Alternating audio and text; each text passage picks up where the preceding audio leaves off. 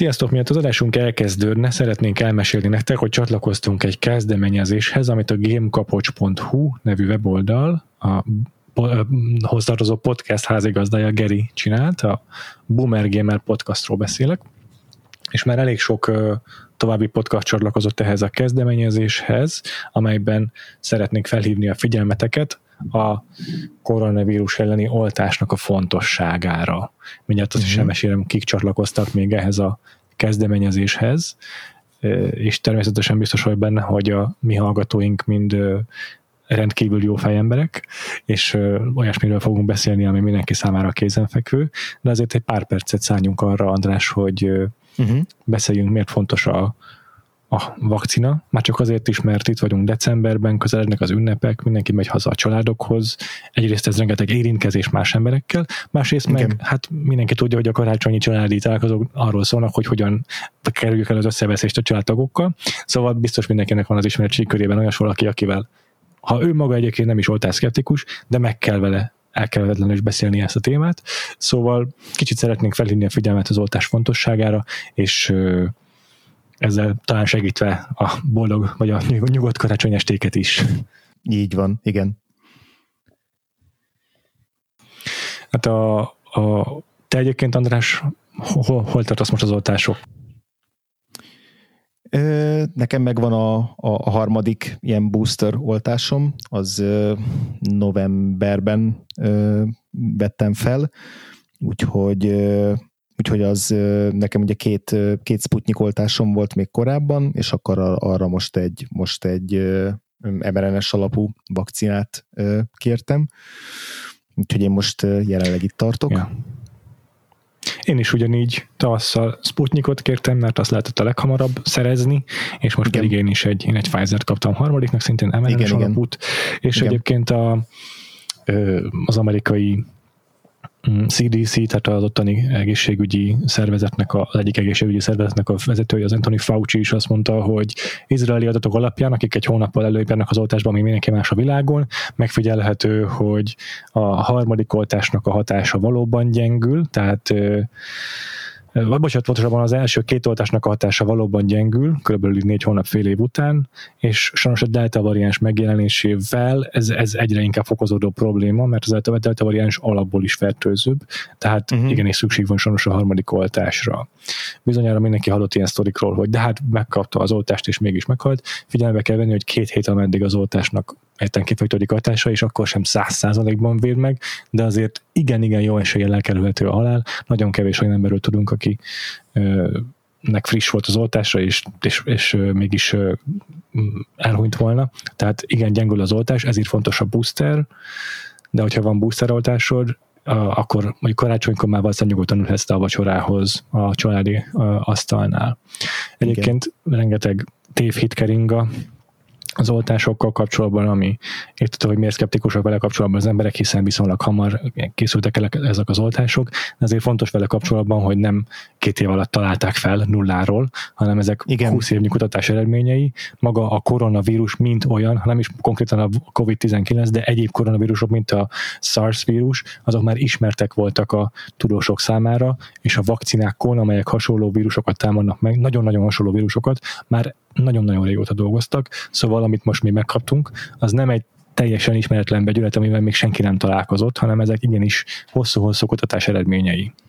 Igen, Emellett és a kifejlesztésnek, a, a, kifejlesztésnek a, a, a tempója, vagyis az hogy, az, hogy ilyen gyorsan rendelkezésre álltak a vakcinák, az pedig egyrészt ennek köszönhető, másrészt pedig annak, hogy most azért egy olyan mértékű anyagi hátteret is kapott, kaptak azok a, azok a tudományos cégek, a, illetve tudósok, akik a fejlesztésben részt vettek, amik általában nem szoktak rendelkezésre állni, tehát hogy ez inkább annak Igen. a jele, hogyha rendes és, és nagyon masszív finanszírozási háttér áll rendelkezésre, akkor sokkal hamarabb is el lehet végezni azt a, azt a remek és kiváló munkát, amire máskor gyengébb anyagi feltételek vagy, vagy szűkösebb feltételek mellett sokkal több időt vesz igénybe. Tehát ha, ha tanulságot vonunk le belőle, akkor a, ha egy tanulságot levonunk belőle, akkor, akkor ez, is, ez is lehetne az.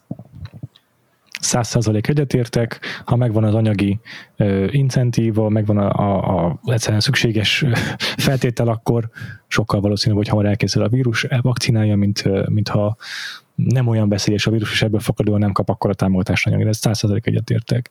Egyébként meg a másik aggály a vírusokkal kapcsolatban, vagy a vakcinával kapcsolatban mindig az, hogy nem tudod, mi kerül a szervezetbe. Igazából a vírussal, pláne nem tudod, hogy mi kerül a szervezetedbe, a vírust se látja az ember, szóval semmivel sem Igen. kevésbé veszélyes, hogyha az kerül a szervezetedbe. Plusz igazság szerint a kórházba kerülve már, már csak sajnálni fogod azt, hogy, hogy, hogy ezt akkor nem, hogy ezt akkor így gondoltad a, akinek, akinek egyébként megvan a két oltása, vagy megvan a három oltása, és attól tart, hogy hogyan fog erről meggyőzni rokonokat, hogyan fog tudni érvelni, hogyan kerül érez ezzel kapcsolatos konfliktusokat. Érdemes utána olvasni az interneten. Vannak nagyon jó anyagok arról, hogy hogyan érdemes meggyőzni az embereket e- erről.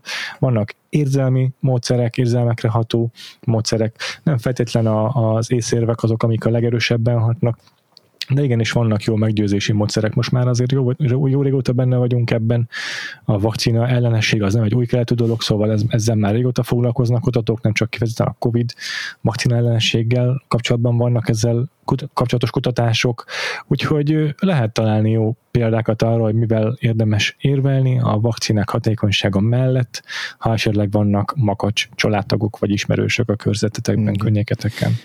Igen. Ugyanakkor én, én egyébként azt is még azért hogy mondjam, át tudom érezni, és meg tudom érteni, és maga, nekem is van benne saját tapasztalatom, hogy milyen érzés az, amikor az ember úgy érzi, hogy fejjel megy a falnak, vagy, vagy hogy hogy bár, bár, bármennyire is döngeti azokat a bizonyos falakat, egyszerűen nem lehet rajta áthatolni. Sajnos jelenleg az, ez, a, ez a fajta oltásszkepticizmus, vagy akár oltástagadás, vagy akár uh-huh. COVID tagadás az, az, az olyan mértékben átszivárog, átszivárgott, beszivárgott, és főleg olyan embereknek, akik, akik kevesebbet tájékozódnak, kevésbé kevesebb forrásból tájékozódnak, könnyebben hagyatkoznak, akár álhírekre, akár olyan Facebookos csoportokra, akár ismerősökre, ahol, ahol egy, egy szükebb keresztmetszeten keresztül el, eljutnak hozzá azok a, uh-huh. eljutnak hozzá olyan álhírek vagy információk, amik esetleg olyan érzelmekre tudnak hatni, amiket fel tudnak így erősíteni, és könnyebb így elhinni őket. Szóval, hogy hogy azt is megértem, és az, az is egy létező dolog, hogy ezek a, ezek a szkeptikus vélemények olyan mértékben be tudnak tokosodni, hogy igazából mi leszünk rettenetesen nagyon frusztrálva attól, amikor 20 szorra, a 20. eszközzel is próbálkozunk, és, és még mindig nem megy. Ezzel együtt én is osztom Péter véleményét, hogy próbálkozni érdemes, de, de azt mondom, hogy, hogy tényleg lé, létezik az a, az a az a vastagságú betonfal, ami nem tudsz áthatolni. Ami nem lehet már, nem lehet már áthatorni, és akkor a mi energiáink és a ja. mi, mi mentális épségünk ja. is veszélybe kerül. Ezt nagyon nem ja. könnyű feloldani, ja. ezzel nagyon nem könnyű megbirkózni. Igen. Így nekünk, akik, akik a tudományban hiszünk, és abban és az, az, az, az, az, az a, és, és bízunk, így van a hiszünk, az itt, az itt nem is a megfelelő szó és látjuk az, és látjuk az eredményeket, és látjuk a statisztikákat, és látjuk azt, Igen. hogy hogy mi vezethetne oda, hogy ha nem is tud véget érni ez a, ez a, ez a koronavírus, de de, de olyan keretek Igen. közé lehessen szorítani, ahol, ahol közelebb kerülünk ahhoz, hogy a normálisabb életünk visszatérhess. Így, így, van, így van. Így van, és hogy ez Fontos különösen frusztráló, a... hogy ez miért nem tud megtörténni, de igen. Igen. Fontos a meggyőzésben az, hogy mindig érdemes egy közös pontról kiindulni, egy olyan közös álláspontról, amiben egyetértettek. Tehát az, hogy mit tudom én, ha, ahogy András fogalmazott, lehet, hogy benne is van kételj a vakcinával kapcsolatban, akkor azzal kell folytatni a gondolatmenetet, hogy de ez a vírus meg három havonta mutálódik gyakorlatilag. Itt volt a delta, közeleg az omikron, és lehet, hogy két héten belül akkora kitörés lesz, amiről eddig fogalmunk se volt, hogy lehetséges, és ez még mindig csak a görög ABC kellős közepe, még rengeteg betű van hátra. Igen. Úgyhogy fontos arra is felhívni a figyelmet, hogy lehet, hogy vannak ismeretlen tényezők a vakcinával kapcsolatban, de sokkal több az ismeretlen tényező, ami veszélyt jelent a vírussal kapcsolatban. Érdemes mindig a magára arra a, a, a, a, az érre rámenni, ami konkrétan a szkepticizmus kiváltja, és annak a, a, arra ráerősíteni, arra, arra a félelemre, csak a vírussal kapcsolatosan. Tehát a vakcinával kapcsolatos félelem általában sokszor szítható a vírussal szemben, a vírussal kapcsolatosan.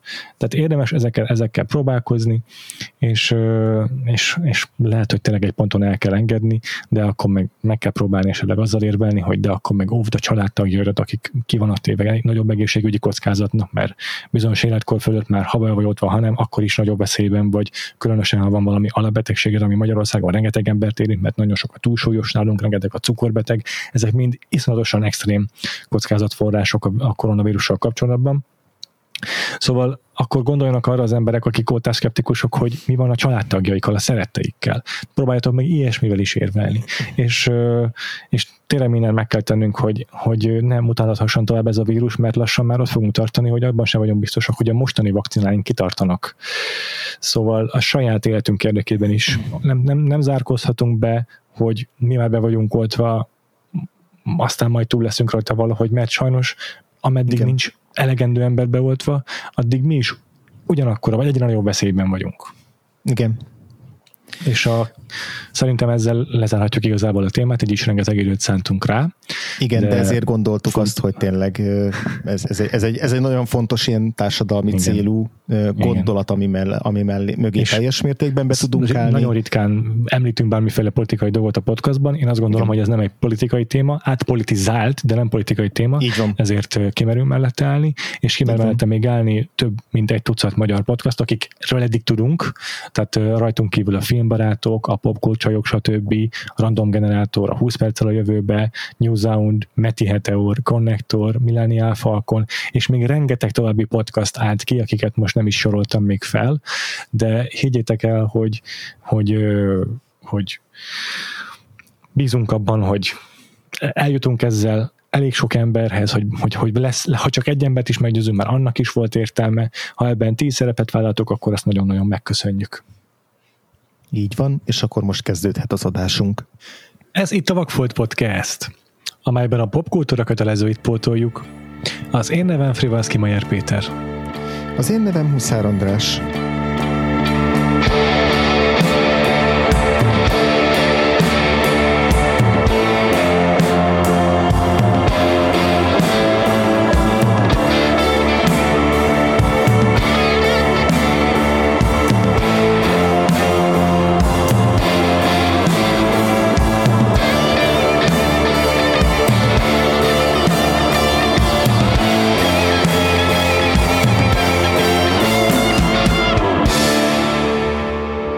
Utolsó vendégéhez érkezett a vendégévadunk, ez is eljött teljesen hihetetlen, és ez alkalommal Bosztri Ferencer látjuk vendégül. Szia Feri! Csókolok mindenkit! és ahogyan azt a hallgatóink már bizonyára megszokták, ugye a végére legalábbis reméljük, az a felállás, hogy minden vendégünket két epizódra hívjuk meg az év során. Az első alkalommal egy vakfoltot. Ja, azt hittem, hogy az évvégi felállás az, hogy beáldozzátok az utolsó vendéget. Jó, okay. feláldozzátok. Rituálisan, igen. igen. és uh, először egy vakfoltot nézünk meg a vendégünkkel, és rákövetkező héten pedig egy kedvenc filmet tőle. Úgyhogy most az első alkalommal még a, egy pótolni valóval fogunk foglalkozni, amit Feri választott, és akkor áruld el nekünk, meg a hallgatóknak Feri, hogy mi az, amit választottál, és picit mesélj is róla, hogy miért ezt. Az a Stanley Kubrick utolsó filmét választottam, az 1999-es Tágra zárt szemeket, az Eyes Wide Shut-ot, és azért választottam, mert híres hírhet film, ugye sosem láttam még korábban, és ahhoz, hogy az ember a teljes Kubrick életműhöz úgy cakumpak hozzá tudjon szólni, értelemszerűen ezt is látni kell. Ez alapján azt akkor meg is kérdezném, hogy egyébként hogy állsz a Kubrick életművel? Vannak még hiányosságaid ezen kívül? Mm, Ugye korai azt, filmekben esetleg? Igen, a Killinget nem láttam. Pont igen, pont azt képzeld el, azt mi a Vokfoltban pótoltuk idén. azt azt a mai napig nem láttam. De Aha. az az egy, amit nem láttam. Mm-hmm. Hát az sokkal nem könnyedebb vagyok, műfaj, uh, mint a, ez a film. A saját, uh, saját előítéleteim áldozata vagyok, mert uh, én annyira nem szeretem a noárt, és ezért Aha. nem néztem meg idáig, de, de uh-huh. pótolva lesz. Aha. Aha, Én aha. sem tudom, hogy miért. A saját ízlésbeli irányultságaim alapján szeretnem kellene a noárokat, és mégsem szeretem őket túlságosan. Ja, ez érdekes. Ja, ez igen, érdekes. Igen, igen. de újra csak pótolva lesz. Hát nekem azért még van mit pótolni, hogy a korai filmek között szerintem kettő-három biztos akad, amit nem láttam. Viszont az első vendégeskedés Shed a Vakfolt podcastban, és egyébként az első vendégség úgy egyáltalán bárki által a Vakfolt podcastban az szintén Kubrickkal kapcsolatos, hiszen veled néztük meg a Barry Lindont, és azt hiszem az első mm. évadban az volt az első alkalom, hogy valaki vendégeskedett a podcastunkban, ugye András? Igen, igen, abszolút. Na, tök jó. A mai napig az a kedvenc Kubrick filmem, tehát mm-hmm. sem, semmiféle változás ebből a szempontból a dolgokban nem állt be. 哼哼哼 Azon gondolkodom, Igen. hogy Lilla volt-e az első vendégünk idén, vagy azért megelőzte őt más is, András? Szerintem ő volt az első, nekem úgy emlékszem, hogy amikor így elkezdtük összerakni az évadot, és láttuk, hogy az Eyes Wide az egy karácsonyi film, és akkor azt esetleg érdemes így az év végére tartogatni, és láttuk, hogy közben ott van a Killing, és pont a Lillával viszonylag hamar akartuk fölvenni azt az adást, hogy akkor az így keretbe is foglalja valamennyire az évadot. Nekem ez az emlékem, de olyan rég volt, már legalább három éve volt a idei éveleje, úgyhogy pontosan nem tudok, már, már nem emlékszem rá én se. nem, jól mondod. Januárban az első adásunkban a Vakfolt vendégévadjában szintén Kubrickról beszéltünk, úgyhogy minden körbeért tényleg idén. Nagyon jó. Az ember, bocsánat, egy kicsit kitérek erre, egy decemberben mindig úgy érzi, hogy gyorsan elillant ez az év, de valahogy ez ja. az év nem illant el gyorsan szerintem. Nem, Tehát, nagyon nem. Ne, nem emlékszem az elejére, és nem emlékszem a korai hónapokra, és nem érződik annak, mintha egy csattintásra elmúlt volna. Egyszerűen egy ilyen hosszú, undorító máz volt ez az év, nem is tudom más, hogy mondani. Igen, nagyon érdekes, hogy azt, azt, azt érzem az év első felérvel kapcsolatban, mintha az tényleg legalább három éve történt volna, uh-huh. és mhm. azóta eltelt volna még legalább annyi év, vagy legalább annyi idő. Nagyon durva, hogy ennyi Igen. minden volt ebben az évben, és hát ja, nem volt hogy mondjam, minden jó belőle. és akkor fi, finom, finoman fogalmaztam. Na jó, um, csapjunk bele ebbe a filmbe egy kicsit szerintem. hol, hol próbáljuk megfogni? Ki szeretnék kezdeni? Hát mind a hármunknak újdonság volt, ez, ezt azért igen. Mind a hármunknak? Igen, igen, igen, igen, egy, uh-huh. egyik ja, se látta. Kezdhetnénk azzal, hogy ki mire számított. Főleg ennyi idő után, ez egy 22 éves film idén. Úgyhogy volt idő azért így kulturális ozmózis révén táplálkozni abból, hogy végül is miről szól ez a film. Képi világát szerintem mindenki tudja. Kíváncsi vagyok, hogy ti mire számítottatok ettől a filmtől. Mondjuk Feri, kezd el? Kezdem szívesen. Igen, az energiámat tartalékolom majd arra, amikor a véleményt is mondok a filmről. Az elvárásaim igazából semmilyenek nem voltak. A réges-régi kritikákra emlékszem vele kapcsolatban, réges-régi 99-es kritikákra emlékszem vele kapcsolatban, és eléggé fanyalgóak voltak, és azt hozták föl legnagyobb hibájának, hogy ez a Cruise Kidman szereposztás egy eléggé stunt casting volt, és nem érnek föl tehetségben a feladathoz ők ketten. Összesen ennyire emlékszem a kritikákból, és hát ezek alapján igazából nem lehet elvárásokat nem lehet, hogy elvárásokat keltsen magában az ember. Uh-huh. Nem voltak konkrét, különösebb elvárás sem. Inkább úgy mondom. Uh-huh. Érdekes. Neked, András, volt valami prekoncepció a fejedben? Hát nekem igen, ennél több volt. Egyrészt én, amire emlékeztem a, így a, a korabeli, vagy, vagy a közvetlenül 99 utáni visszhangjából a filmnek, meg amik így elterjedtek belőle, az egyrészt az az orgia jelenet, hogy mindenki arról írt, hogy van benne egy ilyen orgia jelenet, és hogy ez mennyire röhelyes. Általában ez, ez volt a szerintem a... Röhelyes, a, az, komolyan? Hát igen, hogy ilyen, ilyen kínos, meg ilyen Figyelj, milyen újságot olvastál annak idején? Nem tudom, nekem, figyelj, én, én csak az emlékeimre hagyatkozok, nem arra, hogy mi volt egész konkrétan. Szabad földet, nem? nem tudom, a Vox, Vox mozi magazin az mit írt egész pontosan, de hogy Aha. de hogy igen, szóval az egész filmről volt egy ilyen, egy ilyen kép, hogy, hogy ez egy ilyen ja, ilyen, ilyen, inkább kínos film, mint hogy nem tudom, hatásos legyen, de hogy van benne egy, egy, egy orgia jelenet, ami, ami így nem tudom, picit ilyen, túl, talán túlzás az, hogy közröhely tárgya, de hogy, de hogy inkább így pellengére volt állítva. Ez az egyik, amire emlékeztem, a másik pedig az, hogy a Tom Cruise meg a Nicole Kidman stuntcasting az állam is megvolt, de én, én inkább arra emlékszem vissza, hogy azt írták, hogy hát ugye ekkoriban mentünk rá a házasságuk, és hogy akkor ez vajon ez, ez megjelenik-e a filmbe, a film az rátette egy lapáttal, az okozta-e, vagy az előhozta-e azt, amit a mélyben volt köztük, vagy, vagy, vagy pont, hogy ők hozták magukkal, ami volt a házasságban, és az hozzáadott a filmhez, tehát egy nagyon egy ilyen, ilyen, ilyen bulvárosan bele, beleszövődött a filmnek a,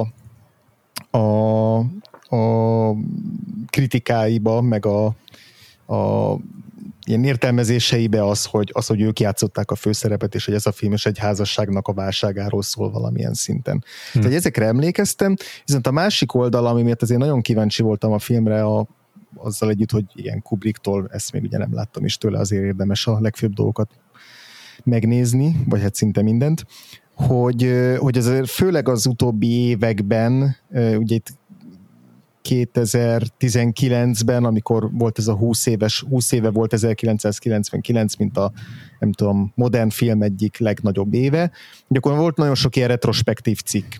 És azért azok a retrospektív cikkek inkább, inkább már arról szóltak, hogy ez egy mestermű, amit nem ö, értékeltek eléggé. Tehát nekem volt ez a két pólusa a fejemben, az egyik, hogy hát ez inkább egy ilyen kínos film, a másik meg az, hogy ez egy mestermű, és hogy akkor így a kettő közül vajon melyikhez fog majd a skála vagy skála melyik végéhez fogok én majd közelebb állni. Szóval inkább ezzel ültem le elé, hogy úgy nagyon izgatott voltam, hogy vajon mi, mi, mi, mi lesz ez a film, és milyen hatással lesz rám. Nem emlékeztem, hogy ennyire ellenmondásos volt annak idején a fogadtatása. Azt tudom, hogy így, tehát mondjuk egyetlen egy oszkára se jelölték, ha jól emlékszem, tehát biztos, hogy, hogy így nem is tudom, egy ilyen szereposztással, hogy Tom cruise és Nicole kidman ez egy olyan film volt, amit valószínűleg a stúdió is szeretett volna, hogyha sokkal nagyobb kört fut be. És ehhez képest biztos, hogy nem lett akkora viszont, de azért biztos, hogy, hogy, hogy nagyon sokat lehetett hallani erről a filmről, hiszen tényleg egy szexuálisan explicit, ilyen botrányos film, és tényleg ebben sok szerepet játszik az is, hogy a főszereplők való életben is házastársak voltak akkoriban. De én is már inkább a pozitív visszhangjára emlékszem a filmnek, lehet, hogy emiatt a 2019-es visszatekintő év miatt, amikor, amikor megindult ennek a filmnek a revidálása, fogalmam sincs erre, ennyire nem emlékszem konkrétan, de én is inkább a pozitív kritikákra emlékszem, meg a IMDb-n is több magas a pontszáma, a Rotten tomatoes is kifejezetten pozitív ez a film a kritikai értékeléseket tekintve, Úgyhogy én nagyon kíváncsi voltam rá, hogy, hogy milyen lesz a végeredmény. Arra azért mindenképpen számítottam, hogy majd, majd kell rajta ülni egyet, meg kell hagyni, hogy így felszívódjon ez az élmény. Mm, meg hát igazából így, így, így arra számítottam, hogy mivel az egész filmmel kapcsolatban tényleg a, a, a leg, legikonikusabb, vagy leg, leg, legjobban ismert képek azok az orgia jelenethez kapcsolódnak, hogy, hogy, hogy ez valami ilyesmiről fog szólni. Tehát az én fejemben az volt erről a filmről, hogy Tom Cruise és Nicole Kidman járnak ilyen elit szexpartikra, és a film háromnegyedét ezt teszi ki. egészen meglepett, hogy nem, nem, ilyen, nem ilyen a film. Igen, én is azt hittem, hogy ez így fog lezajlani, de eljöttem a végére, hogy a, ez a film leginkább egy másik filmre hasonlít, aminek az a mhm. címe, hogy Baby's Day Out. Hú, de ismerős a címe. Mesélj el egy picit. Egy csecsemő vándorol a városban, és mindenféle dolgok történnek vele. Mi? Ez mi? Baby, Baby's Day Out. Menjél rá, keres a magyar, vagy keres rá létsző magyar címére, nincs előttem. Hú, megpróbálom, jó, jó. Billentyűző. Micsoda. Szabadnapos baba. Baba, igen, 90-es évek elejéről. Jaj, a plakátja az biztos, hogy megvan. Egy igen. taxinek a hátsó üléséről így néz kifelé mosolyogva egy kis baba. Igen. Ez Na biztos, most, hogy láttad. Na most, igen, az biztos. Na most én az Eyes Wide Shut-ot, a tágrozált szemeket, ezt úgy utáltam ezt a filmet, hogy azon hihetetlen. Ja. Borzalmasan gyűlöltem ezt a filmet. Én engem magamat is meglepett, hogy mennyire utálom. Wow. Semmi nem működött nálam benne. annyira ciki, annyira kínos volt ez a film, hogy őrület. Az, hogy a Kubrick életművének ez a lezárása, az egy tragédia. Na szóval így Egyelőre ennyit erről. Ke- ke- kemény indítás. Egyelőre ennyit, jó. Ez jó. Ja, Istenem. Egyébként nagyon durva, hogy így nem is tudom, valamelyik kritikát kezdték úgy, az volt az első bekezdés, hogy a Kubrick előző filmje, az acéllövedék, és így teljesen ledöbbent egy pillanatra, hogy így tizen három évvel korábbi az előző filmje, ha jól számolom. Me- megfontolt ember volt. Igen. Ha jól tudom, akkor a kettő között volt egy holokauszt filmterve, amiről aztán, amiről aztán lemondott a Schindler listája miatt és, és hogy, a, vagy, hát nem tudom, hogy lemondott-e, vagy hogy azért nem készült el, mert nem tudom, a stúdió végül nem akarta megcsinálni, ezt erre nem emlékszem, de hogy, uh-huh. de hogy nem készült el, és az, és ez neki egy nagyon-nagyon fontos projekt lett volna, és hogy elvileg ettől ilyen hossz, hosszabb időre depresszióba esett, és ott amiatt nem tudott jó darabig filmet készíteni, vagy nem akart filmet készíteni. Tehát, hogy volt a kettő között egy ilyen, egy ilyen kútba esett terv, mint a korábban Értem. a Napoleon filmje lehetett. Értem. Értem. Akkor is egyébként így, a, tehát 70 évesen hunyt el, de már a, tehát azt hiszem az 50-es évek elejétől voltak filmje, igaz, nem teljesen egész estés filmek voltak, amikről mm. beszéltünk a Killing adásunkban, hogy volt két korábbi, talán ilyen 70 perces játékidő körüli filmjei. Tehát azért egy négy évtizedes filmográfiáról beszélünk, amelyben tehát talán egy tucatnyi film van, nem számoltam össze, de Killing, ha csak a Killingtől nézem, az 56-os, akkor is 2, 4, 6, 8, 10, 11 film. Tényleg. Ami nagyon sokáig, ami sokáig volt filmterve, és nem jött össze, az a Napóleon volt. Az, Igen. Az, az, Igen, az, az, most a Ridley. az a női nagy keserűség. Jó. Én figyelj, én kedvelem a Ridley Scottot, de hát Kubrickot sehol nincs. Wide Shut ide vagy oda. Ide vagy oda. Na, még a Ridley Scott a másik rendező, akitől nem néznék meg egy ilyen erotikus filmet szerintem. végigpörgettem a fejemben a filmográfiáját, csinálta valaha még csak valami erotika közeli filmet, de, de Hát ugye annyi filmje van, hogy lehetséges, hogy valamiről nem tudunk, de szerintem se igazán. A, a testvérének a filmjében, a Revenge-ben, a 90-es Revenge-ben, abban van egy kis Kevin Costner és Madeline Stone közötti egyipetje, de, de ez a Monks, ami a Scott családnak felírható. Hát meg azért, azért ne felejtsük el a 2013-as The Counselor, Counselor. Minden, mi mindenki elfelejtett, amiben a Cameron Diaz egy autó tetején vonaglik. Ja, yes. oké. Okay. Yes. És erotikus volt legalább? Én egyszer elkezdtem nézni, és 20, 20 perc után kikapcsoltam, mert annyira, annyira borzasztó volt. Ez az, amit a Cormac McCarthy írt? Igen, Aha. igen. Hát akkor ez, ez marhára erotikus lehetett. ez a 80 éves Cormac McCarthy egy ilyen jelenetet megír. Jó, oké. Okay. Igen, ez és, is érdekes, hogy és Cameron csak... Diaz az autó tetején vonaglik.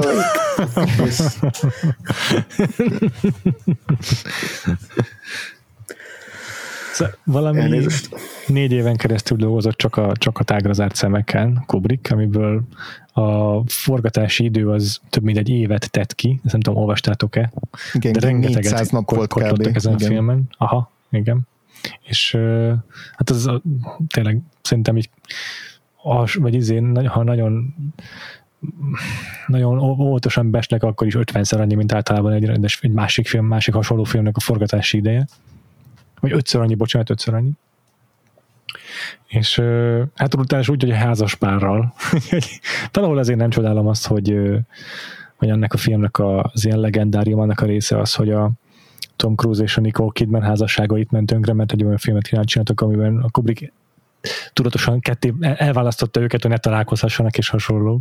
Tehát a Kubrick okolható a házasságuk csődjéért. Jó, oké. Okay. Nem állítom. Itt nem hallottátok állítom. először, igen, kedves hallgatók. volt valószínűleg egyéb probléma is, mondjuk ha azt veszem, akkor kezdjük ott, hogy Ez mi volt ez a nevetés? Bocsáss meg, bocsáss meg. András, mi volt részedről ez a nevetés a egyéb problémákkal kapcsolatban? Hát valószínűleg volt egyéb problémák, így a Tom Cruise-nak az, az életét végig gondolva, igen, igen, ez annyira igen, annyira igen, meglepő. Igen. igen. Tehát valószínűleg a Nicole Kidman volt az utolsó olyan felesége a Tom Cruise-nak, akit nem egy vizsgálóbizottság választott ki. Igen. Úgyhogy elég valószínű, hogy nem véletlenül ment ez úgy tönkre magától. Igen. Viszont az biztos nem tett jót neki, hogy egy ilyen uh, Kubrick típusú rendezővel dolgoztak akár 400 napon keresztül. Ha, ha csak mondjuk a ragyogásra gondolok, hogy ott hogyan érte el a színészeinél Kubrick, hogy, hogy leépüljenek és, és érzelmileg teljesen kisivárodjanak a film forgatási idejére, akkor Szóval nem nehéz azért párhuzamokat, vagy Igen. ilyen, ilyen összefüggést találni szerintem. Arra emlékszem olyan cikkekre, amelyek a forgatás alatt szóltak állandóan arról, hogy hm. mennyire kínszenvedés ez az egész. Tehát a nemzetközi sajtó ez elég sokat, elég sokat cikkezett erről. Aha, aha mondjuk nem, nagyon nem persze bulvár, őket. de ja. ja. Hát, hm. igen, szóval nem, nem akarom itt elvinni nagyon ebbe a témát, de ennek a filmnek a hagyatékának azért is egy jelentős része szerintem. Egyébként meg András, még egy dolog a, csak mm-hmm. így a vakfotós összefüggésekkel kapcsolatban, ez vajon így hanyadik vak, azért olyan vakfoltadás, amiben Tom Cruise-zal foglalkozunk? Csak idén a második, azt tudom. Igen, de már korábban is volt a Vanilla égbolt, a külön vélemény. Szerintem ennyi, igen. Igen. Igen, de ez már jó sok. szóval így azon gondolkodom, hogy kivel láttunk több adást, a Tom Cruise-zal vagy a Warren Beatty-vel, és hogy vajon milyennek az oka, de így néha azért érzem azt, hogy a Tom Cruise az egy ilyen modern Warren Beatty, hogy így a saját filmjeinek a gyártását a kezébe veszi, felé meddig már rendezi is őket, már hogy legalábbis abban az értelemben, hogy legalább olyan szinten beleszól, amit ő maga rendezni. Abban nem hasonlítanak, hogy a Tom nem döntött meg 2000 nőt, tehát ez az mondjuk különbség. Ez nagy igazság. Igen, Igen és ez azért is érdekes, hogy Warren Beatty a fil- filmjeibe is előszeretettel játszik ugye amorózókat, meg, meg nő, nagy nőcsábászokat, tehát a sam- samponba is mennyit beszéltünk de hát erről. Cruise is, Cruise is. Hát igen, koktél, a, cru- a, igen, de a Cruise-nál az nagyon érdekes, hogy ahogy haladunk előle, el, előre a karrierjében, egyre szexualitástól mentesebb lesz az a Tom Cruise person, akit látunk a vászon. Igen, egyre a szexuálisabb. Mi, és, és szerintem ebből a szempontból is nagyon érdekes a, a, az Eyes Wide Shut, hogy, hogy ebben a filmben ő mint egyrészt mind szexuális alany, vagy mint szexuális tárgy, vagy mint a 5 csillió dolláros mosolyú izé, jóvágású férfi, hogy ezzel a, ezzel a képpel mit, mihez kezd a, a Stanley Kubrick. Fia, hát, nem véletlen hoztam szóba amúgy, de majd, majd csak felém. Csak azt akarom mondani, hogy eleve az alapvetés az a filmnek, hogy itt ez a rendkívül jóképű férfi, akinek uh-huh. semmiféle problémája nincsen, hogy akár nőkkel, akár férfiakkal ö, akár kommunikáljon, akár szexuálisan elinduljon egy ösvényen. Tehát ö, akárkivel találkozik, az megnyílik előtte, önkéntesen és mindenféle probléma nélkül és eb, eb, azért mondom, hogy ez az alapvetése, a tézis ennek a filmnek, ez az a tézis, hogy ez a férfi hogyan tud a maga ö, felső középosztálybeli egzisztenciájával mit kezdeni, illetve azzal, hogy a felesége igazából szeretne másokkal lefeküdni. Tehát ő uh-huh. nem, ő én ugye a Cruz az eg, a, a felső osztálybeli létével nem tud mit kezdeni, azzal van problémája, a Kidmannek meg a cruise van problémája. És pont az a filmnek a, arra épül a film problematikája, hogy ezek ketten hogyan tudnak mégis egy kapcsolatot így fenntartani, a legvégén egyfajta kompromisszummal, ami igazából egyáltalán nem egészséges kompromisszum szerintem. Uh-huh. Uh-huh, uh-huh, uh-huh. Én ezt egy picit látom csak más, hogy egyébként nagyon sok mindenben egyetértek. Én, én azt érzem, hogy a Tom Cruise odáig, amíg a, a, a felesége, vagyis hát ugye Dr. Billnek hívják a Tom Cruise-t ebben a filmben, ezt nagyon hát sokszor hát el, nagyon sokszor elmondja, Bill hogy ő egy doktor, viccesen, igen, igen. igen, igen. És Alice pedig a felesége, akit Nicole Kidman játszik, szóval hogy körülbelül úgy nem tudom, fél óra után van egy nagy ilyen éjszakai beszélgetés, miután betépnek, haza, miután hazatértek egy, egy estéről, ott betépnek, és van egy veszekedés, beszélgetés, eh, ahol eh, ahol az Alice elmeséli az egyik álmát, nem is álmát, bocsánat, elmeséli egy, egy, egy ilyen vágyakozását egy, egy tengerésztiszt iránt, akit egyszer meglátott valahol, és akkor ott, ott helyben egy ilyen iszonyatosan erős vágy keletkezett benne, és maga se tudta, hogy ezt a tengerészt ezt most azt akarja, hogy tűnjön el a közeléből, vagy hogy, vagy hogy vele tűnjön el, őt vigye magával, és, és amikor a, a, a Bill ér, hát így értesül arról, hogy a feleségének is vannak vágyai, akkor szerintem onnantól kezdve ő is gyakorlatilag egy egész éjszakát, és a filmnek a nagy részét azzal tölti, hogy ő, hogy ő hát dugni akar. Tehát, hogy szerintem, szerintem az a része, hogy ő csak a felső középosztálybeli ilyen annui, ilyen, ilyen testpedésbe nem találná magát, ahhoz szerintem itt nagyon, azért nagyon erősen hozzájön egy ilyen ö, emaszkuláció, nem tudom, hogy van ez most Én ezt, én ezt úgy értettem az előbbit, hogy pontosan Aha. A, neki ez a problémája, de ő ezzel próbál kiutat találni onnan, neki nem uh-huh. igazán szexuális az alapproblémája. A feleségének uh-huh. viszont igen. Uh-huh. Tehát Jó, ő aha, értem. a szexel próbál kijutni ebből a csömörből. Aha. Igen.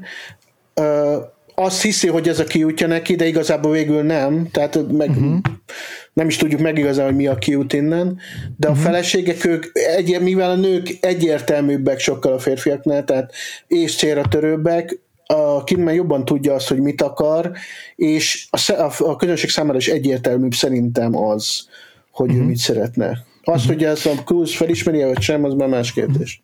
Igen, csak arra gondoltam, hogy a Cruz abban a pillanatban, amikor ezt, ezt megtudja a feleségéről, ott hirtelen bekerül egy ilyen, egy ilyen egyensúlyvesztett helyzetbe, hogy ez a, az, amit ő korábban egy ilyen balansznak gondolt a házasságban, az nem létezik, és onnantól kezdve az egész filmben arra törekszik, hogy ezt a balanszt, ezt visszahozza azzal, hogy akkor jó, hogyha a feleségem nek vannak szexuális vágyai, akkor majd nekem is lesznek szexuális vágyaim, és végigmegy a ugye éjszakai New Yorkban különböző kalandokat, hát igazából nem is keresve, mindig ezek a kalandok találják meg őt, ahogy te is mondtad, Feri, és hogy minden egyes alkalommal külső körülmények, vagy a saját totális passzivitása és impotenciájának a hatására ő, ő neki nem sikerül beteljesíteni ezt a, nem tudom, küldetését, és hogy és én ezért érzem azt, hogy sokkal inkább szól a film a, a Tom Cruise karakterének erről a furcsa ilyen passzív impotenciájáról, arról, hogy ő mennyire mennyire alkalmatlan arra a szerepre, amit ő ezzel a Tom Cruise-os bájvigyorával és sármőrségével be akar tölteni. Nem látunk, szerintem nem, lehet, hogy elbeszélünk egymás mellett, de szerintem ugyanarról lehet. beszélünk igazából. Lehet. Ez az impotencia pontosan az, ami miatt nem tud változtatni a dolgain. Ugye egy ilyen odüsszeának, egyfajta ilyen bildungsrománnak, ilyen fejlődéstegénynek kellene lennie valamilyen szinten, és ez abszolút nem az. Tehát uh-huh megtud dolgokat, megtapasztal dolgokat, sötét titkokat, és utána visszabújik ugyanoda, ahonnan előbújt a legvégén. Hm. Péter, te ezt hogy láttad ezt a, ezt a problémakört? Nyilván ezt még lehet feszegetni eléggé sok szempontból. Nem ezért nem szeretem a filmet, elnézést, csak teszem mm-hmm. hozzá. Igen, erre majd kíváncsi leszek, hogy mi az, ami, ami miatt Igen. nem szereted. Igen. Hát nem tudom, mit tudok hozzátenni az, amit elmondhatok. Um, tényleg ez a két fő tézise témája a filmnek, a, a felső középosztály, illetve hát a különböző osztályoknak igazából a, a, a konfliktusai, illetve, egymá, illetve hát inkább ilyen egymással való szexuális viszonyrendszere, amiben benne van a kihasználás, benne van a, a, a visszaélés a pénzi, pénz, pénzzel, a, a pénzzel kapcsolatos hatalommal, illetve a másik része meg a, a szexuál, szexualitás, illetve a szexuális kielégítetlenség, uh-huh. eh, ahol a Tom Cruise karaktere, a, a Bill Harford eh, szerintem egy olyan házasságban él, ahol mm, nem, nem tudom pontosan milyen idős a gyerekük, ilyen 5-6 éves lehet, de azóta valószínűleg úgy igazából ez eléggé megfeneklett szexuális értelemben az ő kapcsolatuk, plusz ott van az is, hogy ő egy ilyen házi orvos, aki rendszeresen kezel teljesen érzelem és szexmentesen is olyan embereket, akik mesztenre vetköznek előtte, és mm. számára így a női test, meg a, a testi vonzalom az, az így egy tárgyilagos dologgá vált a munkája folyamán. És, és, van, és ebben, a, ebben az ilyen aszexuális létállapotban küzd azzal, hogy eközben neki van egy ilyen inherens potenciálja, egy ilyen, egy ilyen helyzeti energiája abból fakadóan, hogy kőgazdag, és, és ez a, ez, a, ez a helyzeti energia nem változik át mozgás energiává, amit meg azoknál látunk, akik ténylegesen kihasználják az ő gazdagságokat, az elitosztálynál, akik, akik topzódnak a szexben, és és ő egy ilyen tényleg egy ilyen, egy ilyen, egy ilyen impotens állapotban létezik. Nem látjuk egyszer sem szexelni a filmben. Nem. Gyakorlatilag teljesen szexmentes a film, a főszereplők részéről legalábbis. A Nicole Kidman aktusa is egy ilyen képzeletbeli jelenet csupán. Igen, amit teszem hozzá, lehet, hogy csak hogy kitalált, hogy basztassa a férjét, tudod, tehát fölidegesítse. Tehát, igen, ami nem, nem feltétlenül lehet, hogy igaz, de, de, uh-huh. de ja. előfordul. Yeah. Ez a, ez a legmeglepőbb számomra a filmet, tehát az, a, ahhoz képest, amit vártam tőle, teljesen előbbentett, hogy Tom Cruise, meg Nicole Kidman kapcsolata, meg úgy általában az ő szerepük a filmben, ez teljesen szexmentes. Egyetlen egyszer talán itt lefekszenek ketten, és se látjuk. Elnézést, az irónia nem egyértelmű itt egy picit? De, az hogy nagyon, nagyon igaz. A szexmentes kapcsolat. Tom Cruise és Nicole Kidman között. Tehát, abszolút, abszolút, abszolút, igazad van, igen. És Lehet, hogy azért ennyire vesélyű belátott a Kubrick, és nem véletlen castingolta őket, és ez egy olyan stunt casting volt, hogy csak ő értette igazán. az, az, az, ugye az az érdekes, hogy ezt többen erotikus thrillernek apostrofálják ezt a filmet, ami szerintem teljes tév, tévút, vagy hát valamennyire értem, hogy miért, mert van benne erotika is, ha más nem az orgia, orgia jelenetekben. Hát van benne, meg van benne, van benne thriller, dugás igen, meg, meg, igen. meg van benne thriller abban, hogy, hogy a főszereplő belecsöppen valamiféle összeesküvésbe, tehát hogy valóban így látszólag megfelel azoknak a kritériumoknak, amik egy erotikus thrillert ö, fémjeleznek, de hogy ja. nagyon messze van ez a film attól a, a Michael Douglas-es Sharon Stone-os 90-es évek első fele, vagy Glenn Close-os igen, mert érdekes módon a szexualitást nem használja senki csábításra, nem használja senki ö, arra, hogy orránál fogva vezessen szereplőket, ami nagyon alapvető része lenne az erotikus thrillernek. Hát az, például, pontosan azért, mert ahogy mondtam, a Cruise-nak az, az, az a legjellemzőbb vonása, hogy uh-huh. bárki, amint szóba legyedik bárkivel, az azonnal vonzódni kell hozzá. Semmiféle megerőltetés nem kell kifejtenie neki ahhoz, hogy bárkit elcsábítson, férfit vagy nőt. Egyébként megmondom őszintén, a filmben az a két jelent, amikor férfiakkal hosszabb dialógia van, a Cruise azban a két jelenetben egyedül természetes. Hm. Nagyon meglepődtem ezeken. Igen, ugye? nekem is feltűnt. A nőkkel olyan borzalmas uh-huh. pofákat vág, még nem tudja elengedni magát, de az Ellen cumming való jelenet és a, a zongoristával való jelenet korábban mind a uh-huh. kettőben annyira természetesen viselkedik, hogy itt is bizonyos áthallások vannak, szóval uh-huh. akarva akaratlanul. Igen, uh, nekem meg a, ja, mondjad, azt tűnt fel, igen. hogy abban a két jelenetben a legvisszafogottabb, mint színész is, meg igen, a karakter igen, sokkal igen. nyugodtabb is. Igen, és nyugod, igen, Cruise-t igen. sose látjuk ilyennek, főleg az azóta készült filmjeiben, ahol mindig rendkívül Nem intenzív. Pofákat. Igen, igen. igen, igen. Szóval ilyennek baromi ritkán látni őt. Igen, igen. Nekem is talán az egész filmben a, a kedvenc jelenetem az az Ellen cumming közös jelenete, azt szerintem szenzációs benne. Az, egyrészt az Ellen Cumming szenzációs benne, másrészt pedig az egy csak egy kis mikro, miniatűr kis közjáték a filmbe, és nagyrészt csak arra szól, hogy elhangozzon egy információ, de mégis így szerintem, szerintem borzasztóan érdekes a kettőjüknek az összjátéka. Viszont... Um, uh, csak annyit, hogy mondjak, hogy az a jelenet uh, dramaturgiai szempontból van jelentősége, de viszont semmi oka annak nincs, hogy az a jelenet úgy, olyan hosszú legyen, amilyen hosszú, mert nagyon hosszú jelenet. Uh-huh. És ott is szerintem, yeah. ott szerintem egész egyszerűen csak a Kubrick azt gondolta, hogy élvezett nézni a Cummingot, ahogy játszik, mert szinte Igen. végig az ő arcán van a kamera. És egyszerűen, és mint sajnos ez az egyik bajom a filmmel, hogy szinte az összes jelenet túl hosszú benne. Túlságosan uh-huh. hosszú. De ott egyedül van az, hogy igen, ezt a színészt elnézném, ahogy alakít, ezzel az egyetlen jelenettel nincs ilyen problémám. Értelek. Igen, Ez basszus, én is egyébként ugyanígy éltem meg, hogy túl, túl hosszúak a filmjelentei, pedig basszus a Barry Lyndon is egy két felvonásos film, abszolút nem egy sodró lendületű valami az se, és tök érdekes, hogy valami ennél a filmnél jobban zavart. Hát ez. én ezt, ezt a filmet borzalmasan untam, megmondom őszintén, a Barry Lyndon meg imádom, az, annak a két órája olyan, igen, mint igen. a fél óra lenne körülbelül. Hm.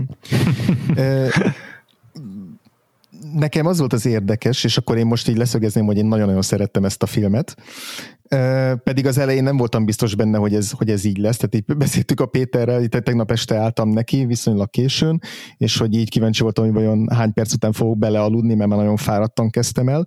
És akkor a Péter írta nekem, hogy, hogy szerinte olyan 25 perc tájékán, mondtam, hogy hát fél, fél óra volt végül, mire, mire már nem emlékeztem arra, hogy mi történik a jelenetben, mert csukva volt a szemem de ebbe azért nagy részt az álmosságom játszott szerepet, de, de azért benne volt az, hogy az első fél alapján még nem tudtam, hogy ez, ez nem tudtam mire vélni pontosan ezt a filmet.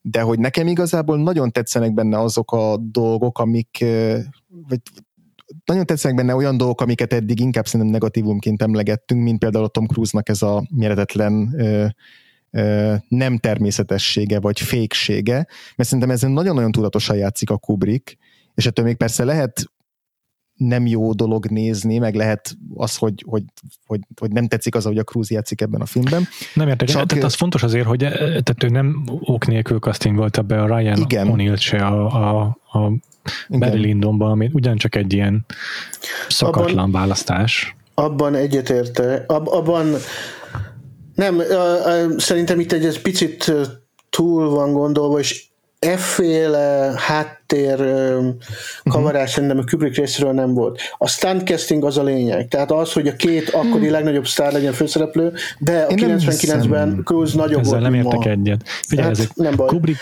amikor uh, már ott tart az ember, hogy egy komplet filmográfiát tud te- megtekinteni, és a rendező De hát azt akarta, hogy sikeres legyen, hát az meg kellett hát, az. Ki nem szeretné, hogy a filmes sikeres legyen. De érted, de, ha de, ott van a Barry Lyndon, a Barry Lyndon karaktere, az a rohadtul szexuális lény, rendkívül fontos a karakternél, hogy egy olyan figura legyen, aki ilyen primér ösztönlényként gondol a szexre, és bekasztingolja Ryan O'Neill, aki nem a legtehetségesebb színész, de tökéletes arra a szerepre ő számára. De én most nem a... 20 évvel később eljátsza.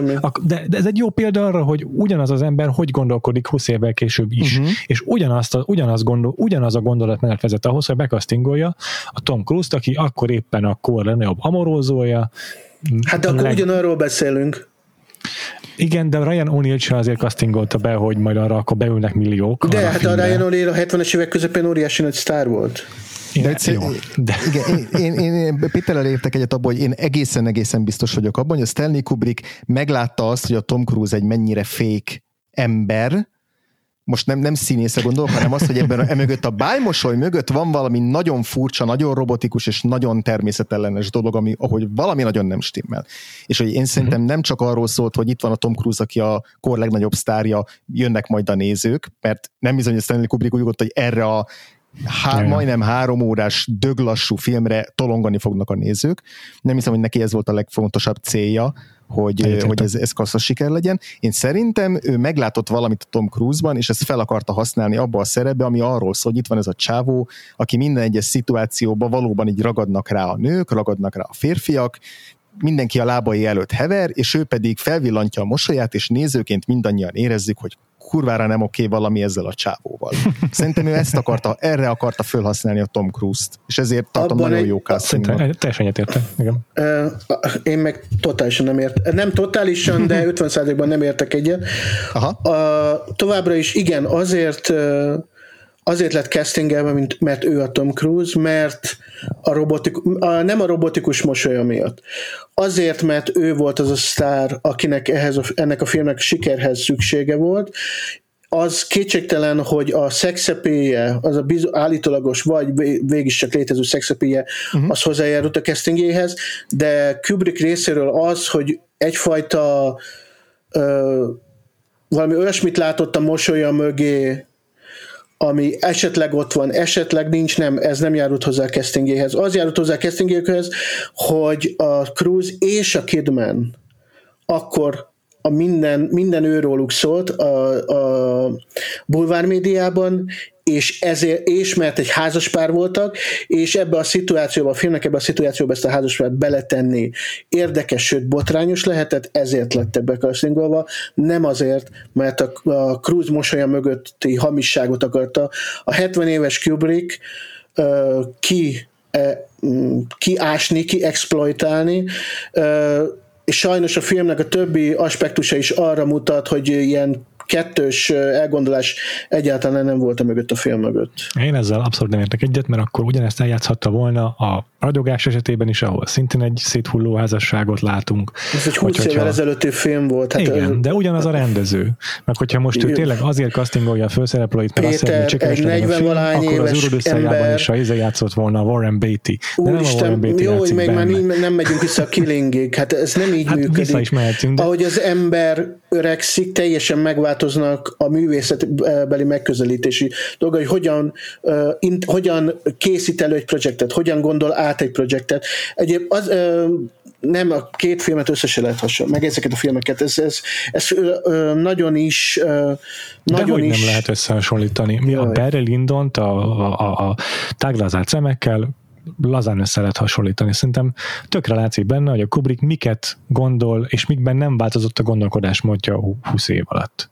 Két olyan film, ami teljesen különbözők egymástól, az a trágya, tájrozált szemek, meg a Barry Lyndon, úgyhogy...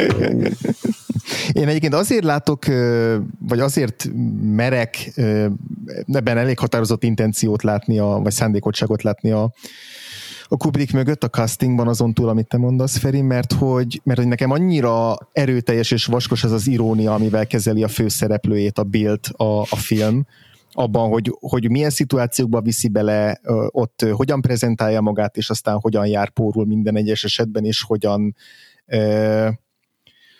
Szóval, hogy, hogy ezzel az egész figurával ténylegesen az a célja, hogy, hogy hogyha most félretesszük azt, hogy Tom Cruise játsza, akkor is a Dr. Billnek a, a karakter íve, az végéről majd még, még beszélhetünk, hogy felismere valamit vagy sem, de hogy a karakter íve az ténylegesen arról szól, hogy, hogy ez az ember végigjárja New Yorkot, és minden egyes szituációban felsül, és minden egyes szituációban az a fajta sárm, amit látszólag képvisel, az nem működik, és hogy tehát az, hogy ezt ezt fokozza ennek a, az üzenetnek, vagy ennek a tézisnek a, a hatását, hogy ehhez a, a, egy Tom Cruise kaliberű és egy Tom Cruise jellegű színészt ö, castingol, ö, ez szerintem annyira erősíti az iróniát, meg a szarkozmust, ami a filmben, ami a, ami a filmen végig húzódik, hogy mögött nem tudok csak egy, csak egy ilyen nem tudom, anyagi vagy, vagy, vagy külső megfontolást látni. De nem, nem, nem, nem, az, nem, nem, nem, nem, nem, pillanat, nem.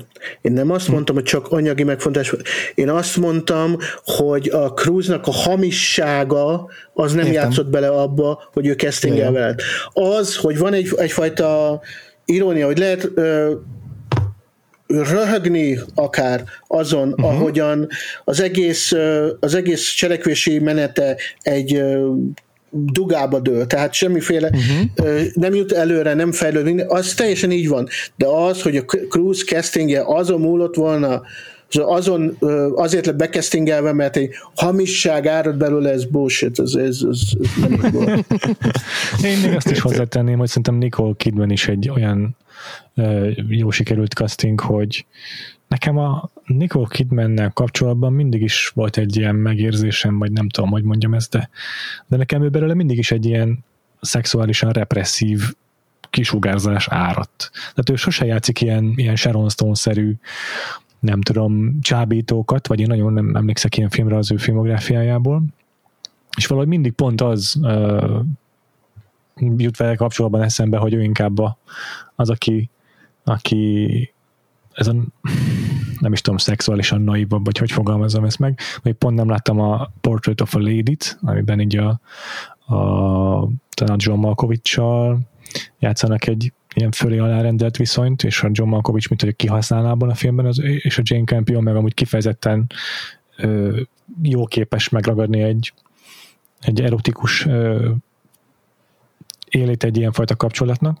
Nem tudom biztosan, hogy abban a filmben mondjuk nem mondana ez ellent az én teóriámnak, de hogy alapvetően sosem gondoltam egy annyira ö, szexuális jelenségnek, és ö, ez is szerintem nagyon passzol ehhez a filmhez, ahol ez a represszió, meg az ő kettőjüknek ez a ilyen kiüresedett házassága, az egy nagyon fontos része a történetnek. Úgyhogy Hogyha, mondom, ha ezt lehet, hogy ez csak jól alakult, de akkor is mind két szerepet úgy érzem, hogy jó castingoltak a, uh-huh. Kubrick ha ezt a két szerepet két igazán tehetséges színész játszaná, akkor egyetértenék veled. De szerintem mind a kettőn nagyon gyengék. Mind a ketten. Úgyhogy ebben sem, egyben sem fogunk egyetérteni. A Kidman, a Kidman az elején jobb, mint a, a Cruz. A Cruz az elején nagyon rossz, és a, ugye a film közepétől kb. stagnál mind a kettő. De mind a kettő, ami újra csak azt támasztja alá, hogy főleg a Star Power miatt lettek castingelve, mert egy Star házas pár azért, nagyon, ezt nem érnek föl, abszolút nem érnek föl ahhoz a feladathoz, amit, amit el kellene végezniük.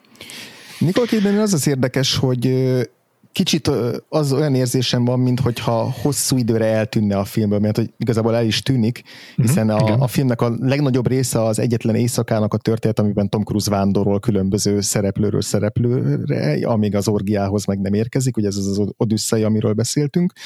És ugye a film elején van egy nagyon fontos jelenete, ez a bizonyos betépet veszekedés és az ott, a, ottani reakció és az ottani nagy monológia, illetve a film legvége, miután a, a Sidney Pollakos beszélgetés, tehát a, Nikol, a, a Nicolas Cage, a Tom Cruise és a Sidney Pollack ilyen, nem tudom, leleplező beszélgetése után, amikor hazatér, akkor ott van egy hosszabb jelenet sora a Nicole Kidman, és szerintem ezekben hát a... Nicolas a, Cage-et a... megnéztem volna szerepben, az biztos. Amúgy igen.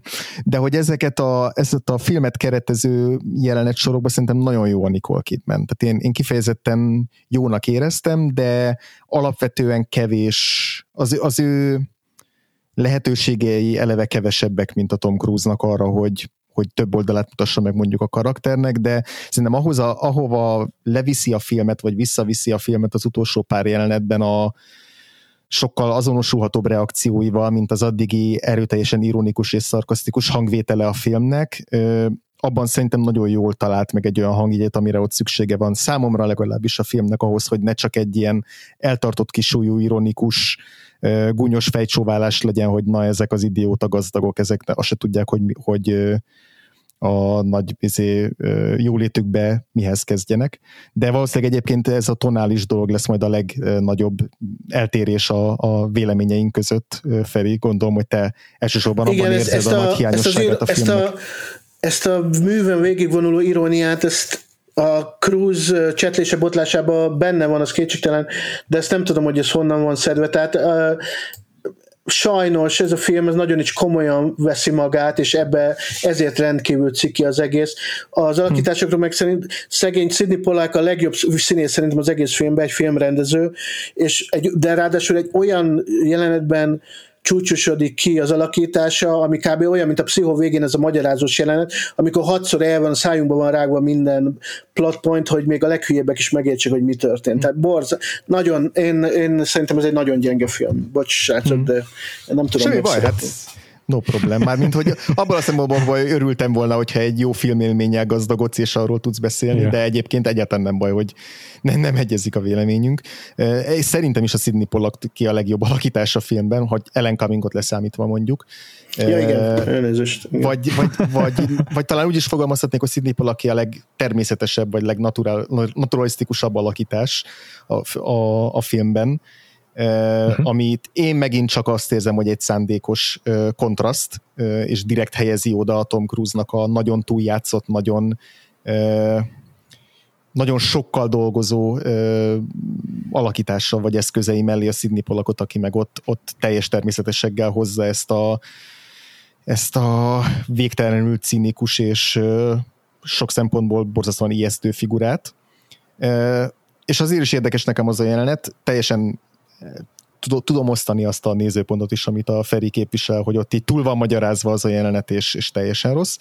Én a, nekem az jutott eszembe közben, hogy na ez a jelenet pontosan olyan, mint a klasszikus 90-es évek beli thrillerekből bármelyik ilyen hasonló nagy jelenetet. Nekem nagyon eszembe jutott a, a cég, a Tom Cruise-zal, vagy Igen. bármelyik Grisham film, de főleg a cég, amiben van egy hasonló íve a Tom Cruise-nak, hogy itt a, a nagy, izé, a világ tetején álló sikerember belecsöppen egy összeesküvésbe, ott minden szétzilálódik, és akkor ott ilyen tágra nyílt, bocsánat, tágra zárt szemmel ö, itt lepadlózik azelőtt, hogy milyen korrupt a világ, és akkor valahogy a saját tetrekészségével és leleményességével és Tom Cruise-os proaktivitásával ő aztán végül legyőzi a, a, az ármánykodó gonoszokat. Na ugye itt ebből a filmből direkt hiányzik az a rész, hogy ő bármiféle tetrekészséggel legyőzzön bárkit, de ugye ez a jelenet ez nagyon olyan, mint, a, mint ha, tehát a színipalak egy hasonló nagy monológot levághatott volna a cégben is, ahol felvilágosítja a, a Tom Cruise karakterét arról, hogy az a korrupció az, az mindent átsző, és neki esélye sincs uh, ellene. És uh, szóval nekem, nekem működött ez a zsáner hát túlzás kiforgatásnak nevezni, de ez a zsáneres idézőjelbetétel is, hogy vannak benne ilyen, ilyen betétek, amik kötelezőek az ilyen jellegű filmekben, de hogy itt sokkal kevésbé ez a, ez a lényeg, és sokkal inkább a nem is tudom, a, hogy mit gondol ez a film a házasságról, vagy mit gondol ez a film a férfinői viszonyokról. De mit gondol róluk? Ez egy jó kérdés. Szerintem azt gondolja, hogy a legalábbis ezen a házasságon belül van a férfi, aki, aki le lesz maradva a nő mögött, és aztán borzasztóan próbál teperni, hogy megpróbáljon fölérni mellé, és ez teljesen esélytelen lesz számára és ott van mellette egy nő, aki és nem csak egy nő, hanem igazából majdnem minden nő, aki, aki összefut vele, a, aki pedig majd kineveti ezt a férfit, vagy legalábbis vagy legalábbis meglátja a gyengeségét, és meglátja a hamisságát, és arra csak ezzel tud reagálni. Ez az egyik vetülete a filmnek, és a másik vetülete a filmnek pedig az, hogy kinek van joga egy ilyen kapcsolatban ahhoz, hogy szexuális vágya legyen, és az, hogy kinek van joga, azt most abból a szempontból értem, hogy a, hogy a Bill szerint, vagy a Bill, Bill soha nem gondolta arra, hogy a feleségének lehetnek vágyai, erről már igazából beszéltünk, és, és hogy a film szerintem eléggé jól játszik azzal, hogy hogyan ábrázolja azt, hogy a nőknek milyen vágyai lehetnek, és ezt a férfiak vagy hogy nem veszik észre, vagy hogyan tárgyasítják a maguk szempontjából. És biztos, hogy ez megint csak egy nagy vita, meg nagy darásfészek, hogy akkor a, maga a film is tárgyasítja azokat a nőket, akiket felvonultat, hiszen rengeteg köztük a prostituált, rengeteg köztük, akiket csak a mesztelen testükkel ábrázol, erről is vitatkozhatunk egyet valószínűleg. Én úgy érzem, hogy a női szereplőknek juttat olyan érdekes nézőpontokat, ahol ők sokkal kevésbé komikusak és röhelyesek, mint az a Tom Cruise, aki szembesül velük, de Péter már egy nagyot sóhajtott, úgyhogy kíváncsi vagyok Péter miért sóhajtotta? Mert elkezdte válaszolni egy kérdésre, és már egy másikat válaszolsz meg. De hát én de nem, hogy ezt így De teszem. nagyon jó, Bocs, akkor én hadd szóljak közben. Jó. Teljesen, ez végre egy helyes vágány szerintem. Igen, ez a film arról szól a női test tárgyasításáról, pontosan arról szól, és hogy uh-huh. a férfiak hogyan állnak ez, ehhez hozzá. Az a baj, hogy ez az, amit felvet de annyira egy um, szánalmasan, ciki módon tárgyalja ki ezt a problémát, uh-huh. és egy, egy 70 éves nagy, egykori nagy művész kiség kujon hozzáállásával, uh-huh. hogy, hogy, hogy, na, hogy nem, nincs ereje uh-huh. eljutni a, végkö, a bármilyen végkövetkeztetésig igazából. Értelek. Sajnos túl, nekem nagyon ciki volt ez a film minden ízében. Az alakítások, a, az, az ötletek kibontása, az, hogy sokkolónak gondol olyan dolgokat, amiken az exploitation filmek már 30 éve korábban rég túltették magukat, tudod? Mm. Mm-hmm. Ez, ez, ez, ez lagymatag. Meg ez az orgia, ez valószínűleg a legunalmasabb swinger party, amit az utóbbi 60 évben rendeztek. Szóval... Na, erről is érdekes lenne beszélni egy kicsit, hogy mitől unalmas az orgia, mert hogy tényleg az. Abszolút nem fényképezi az egészet izgalmas módon Kubrick. Hát de nem, nem az lenne fénykép... a probléma? Csak...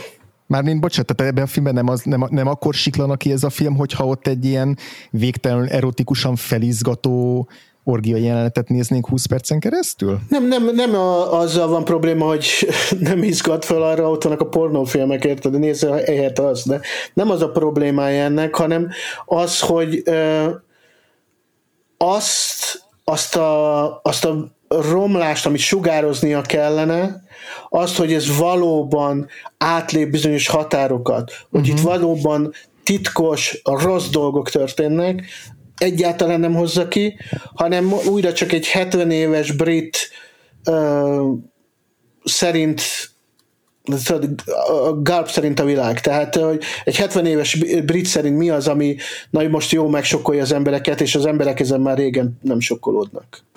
És uh, ahhoz, hogy uh, transgresszív legyen valami, és uh-huh. ez a transgresszív akar lenni a film, de, de nincs ereje hozzá. Uh-huh, ott, uh-huh. ott, ott sokkal vadabb dolgokra kellett volna, vadabb dolgokat kellett volna prezentálni ahhoz, hogy akármilyen hatás legyen. Uh-huh. Igen, azzal egyébként egyetértek, hogy nem tudta transgresszív lenni ez a film, és azt is osztom, vagy azt is ott tudom osztani, hogy lehet, hogy valószínűleg az akar lenni. Én valószínűleg azért tudom mégiscsak élvezni, vagy, vagy mégiscsak azért hát, tetszik a, az összkép, mert hogy szerintem azért ez inkább egy, egy ilyen kis ilyen nem is tudom, ilyen wink-wink nudge-nudge a, a Kubrick részéről, mint hogy ő most sokkolni akarjon. Tehát inkább egy ilyen... Nem, bocsáss meg, újra csak ebb ott semmi irónia nincs ebben a filmben. Ez a film teljesen komolyan veszi magát, attól függetlenül, hogy a, King, mm. hogy a Cruise mit szarakodik. Én nem látok iróniát mm. benne, és ez a problémája a film. Tele van iróniával. Nekem pont azért egész, tetszik, egész, mert egész hogy... Cruise karakterét ironikusan hm. ábrázolja. Na most egész azon egész. túl, most azon lépjél túl, hogy szerencsétlenkedik benne. Mi az, ami még ironikus azon kívül? Hát hogyha figyelj, hogyha pont, pont abból, hogyha abból indulsz ki, hogy Tom Cruise karakterét ironikusan ábrázolja, akkor miért ne lehetne ezt extrapolálni magára az orgia jelenetre? De ne extrapoláljunk, hanem uh, konkrétumokba uh, beszéljünk, konkrétumokat mondjunk. Szerintem az egész orgia jelenet attól ilyen tárgyilagos, meg attól ilyen visszafogott, hogy ezzel azt sugalja Kubrick, hogy a, ez a felső osztály, az az elit, amelyik ilyen orgiákon éli ki a vágyait, pont attól full képmutató, meg, meg, meg gagyi, hogy ez az egész szexorgia valójában abszolút semennyire se transgresszív. Tehát ilyen hülye belencei maszkokat viselnek, meg előadják magukat, ez egy cosplay valójában, ezt magyarázza ezzel a Kubrick. Ez ez tényleg benne, ez benne van, ezt elismerem. Csak semmi nem mutat arra, hogy a Kubrick ez kikacsintana, vagy valami ilyesmi. Tehát ő nem érzem azt, nem ér, egyáltalán ő ezt komolyan gondolja, tudod? Nem érzem azt, hogy ott viccelne. Semmi nem utal arra, meg, a, meg az addigi filmei sem utalnak arra. Tehát um, nem, a 70 éves Kubrickot nem, nem kacsingat sem erre szerintem. De mondom, ez nem hiszem, hogy ezen túl fogunk jutni, tehát itt nem, teljes, persze, persze. Nyilván teljes ellentéte külön, van a... Különbözőképpen látjuk, igen. Nekem, igen. Ne, mondom, nekem azért működik a film, mert én, én egyszer érzem azt, hogy ez egy nagyon magát végtelenül komolyan vevő film, ami ugyanakkor teljesen abszurd és megértem, hogyha Abszolút, Feri, igen, ezt, ezt nem látod benne a, az, azt az aspektusát. Én majdnem mindegyik jelenetből tudnék olyan elemet mondani, ami számomra tökéletesen abszurd, és és szándékosan Pont, abszurd. Csak annyit, hogy pontosan abból áll az, az én szememben a film bukása, hogy ott van uh-huh. például a, a, a Kidmannek a vallomás jelenetei. Uh-huh. Hogyha val, ha úgy olsz hozzá, hogy ez egy vicc, akkor valóban nevethetsz rajta, és akkor ez ezt föl tudod magadban akár dolgozni, hogy tényleg hát ezt nem gondol, hogy senki komolyan ezeket a nagy melodramatikus marasságokat.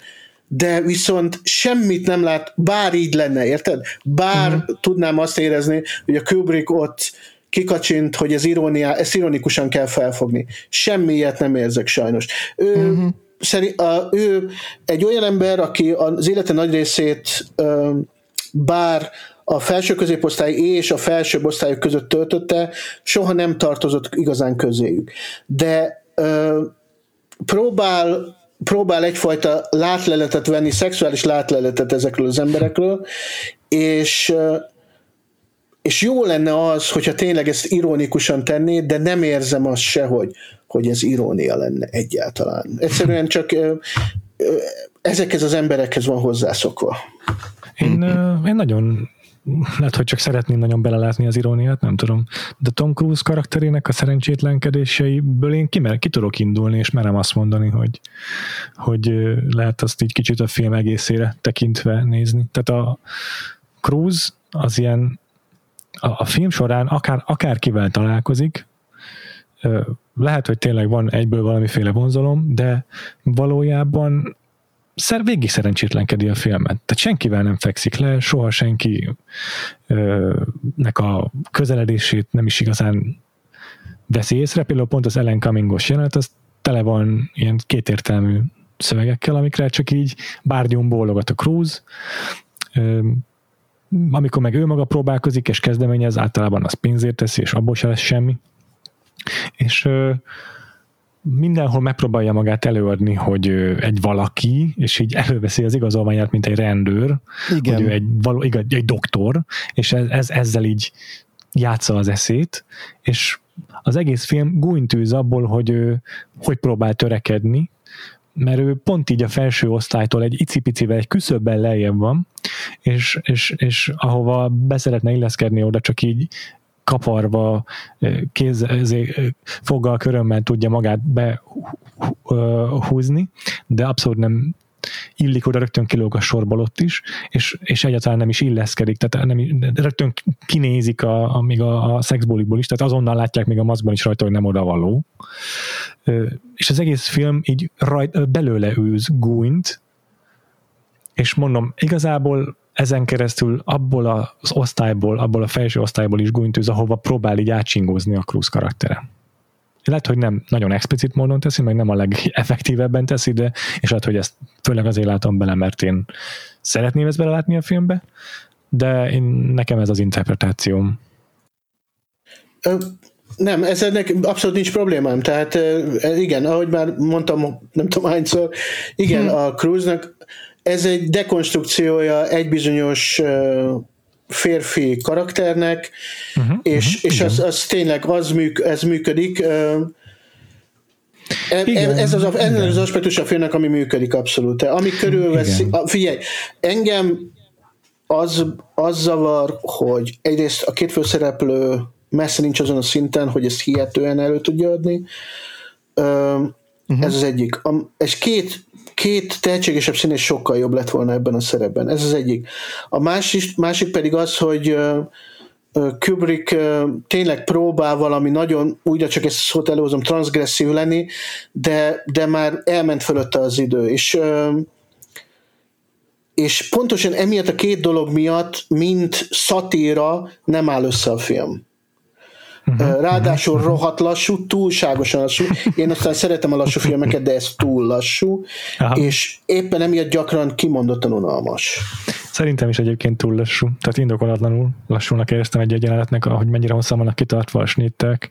Uh-huh. Egyetértek ebben teljesen. Uh-huh. Én is egyetértek abban, hogy ez elsősorban ennek a bizonyos férfi típusnak a, a nem is tudom, dekonstrukciója ez a film, és egyáltalán nem feltételezem, vagy nem szeretném belelátni azt, hogy most a házasság intézményéről akar itt mondani valamit a Kubrick.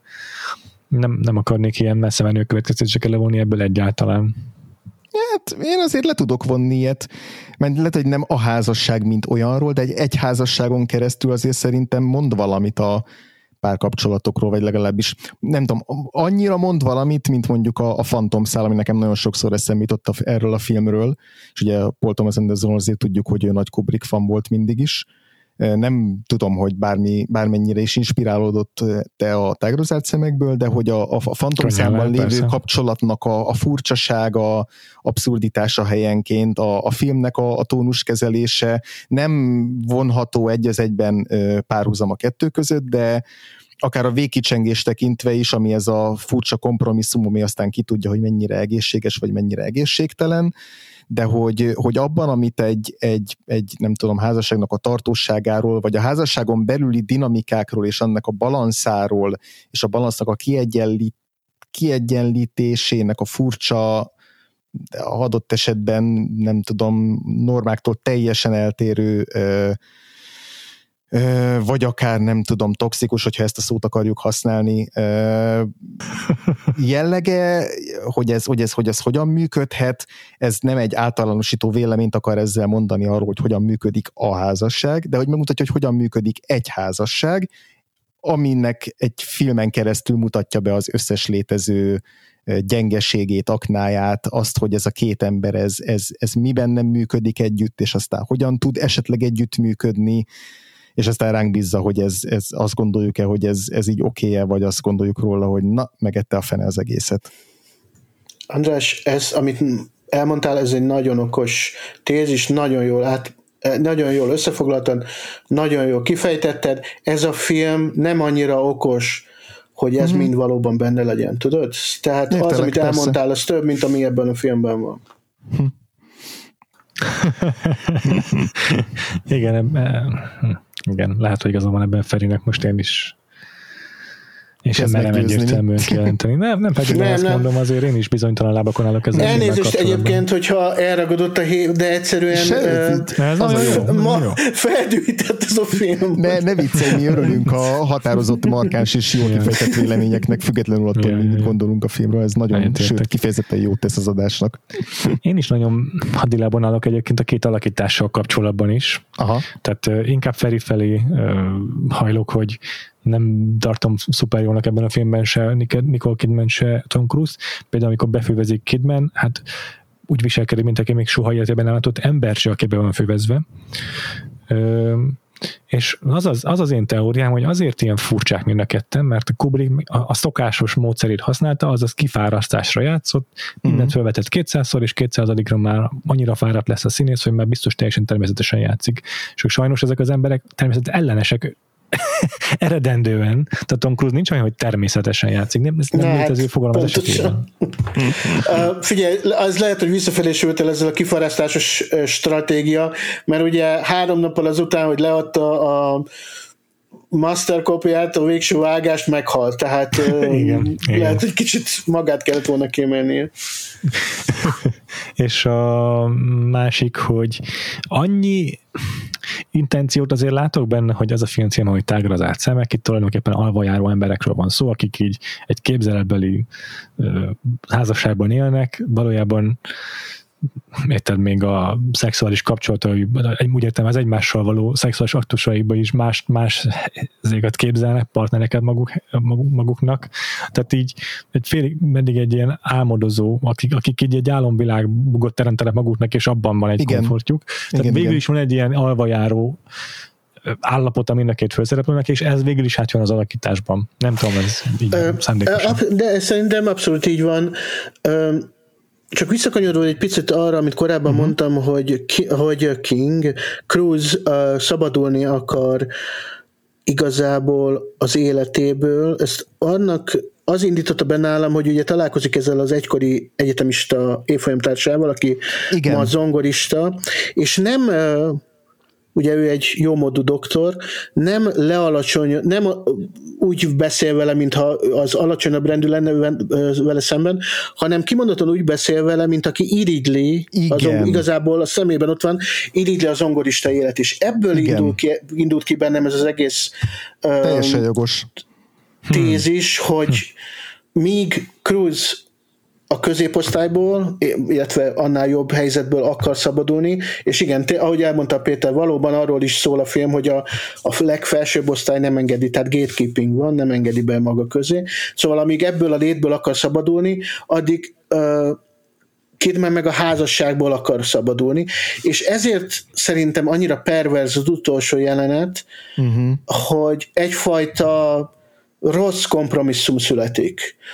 Az, hogy véget vetnének ennek az egésznek, az egészet levezetik arra, hogy csak a dugás megmenti ők, a keférés fogja megmenteni őket, ugye az utolsó szó az, hogy fuck a filmben, uh, és és ez, ez, ez, nem egy, ez nem egy egészséges dolog igazából. Az arra nem. nem lehet, csak arra, nyilván ez nagyon szükséges, de csak arra nem lehet egy egy életet, egy kapcsolatot építeni. Mm.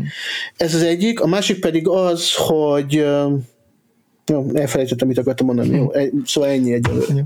Nekem nagyon Igen, érdekes a vége az így Igen. szerintem se annyira ö, csattanós, tehát ez a, ez a befejezés, ez kicsit azokra a beszélgetésekre emlékeztet, biztos mindannyiatornak volt már ilyen berész, amikor így valakit a háta mögött egy baráti körkébeszél, és kb. az a konklúzió, hogy ráférne egy jó dugás, hát nagyjából ezzel a Hát kb. egy, igen, ez a kom- komplexitás a dolognak. Igen. Azért, e, ezért ez, ez egy túlzott le, erős leegyszerűsítésnek érzem.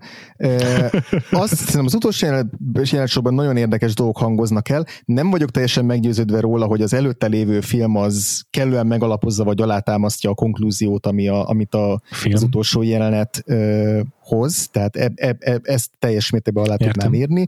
De hogy ezzel együtt, ami ott elhangzik, az, az, az, az, az azért szerintem egy tök érdekes dolog az, hogy amit a Nicole Kidman mond, mielőtt a faxó elhangzik, most itt nagyon erre, erre fókuszáltunk rá a kis nagyítónkkal, de hogy előtte azért ott elhangzik az a gondolat, hogy az, hogy egyetlen éjszaka alatt mi történik egy házasságban, az nem feltétlenül kell, hogy meghatározza az egész házasságot. Mondom, nem vagyok biztos benne, hogy az egész film az az kellő alapot nyújt ahhoz, hogy ezt a konklúziót aztán, ennek a konklúziónak legyen bármiféle súlya, ez, ez, ez teljesen alá tudom írni, de hogy, de hogy itt a kompromisszum részében azért az is erőteljesen, vagy ez is erőteljesen benne van, plusz az is, hogy a, ami nekem nagyon érdekes, hogy a Tom Cruise ebből mit hoz ki, miután a Nicole Kidman levezeti neki, hogy miért hajlandó úgymond megbocsátani, vagy miért mondja azt, hogy a Tom Cruise-nak ezek a fura félrelépési kísérletei, ezek kvázi hasonlóak, mint az ő, vagy, vagy ugyanarra tálcára rá tudja tenni, mint a saját képzelgéseit,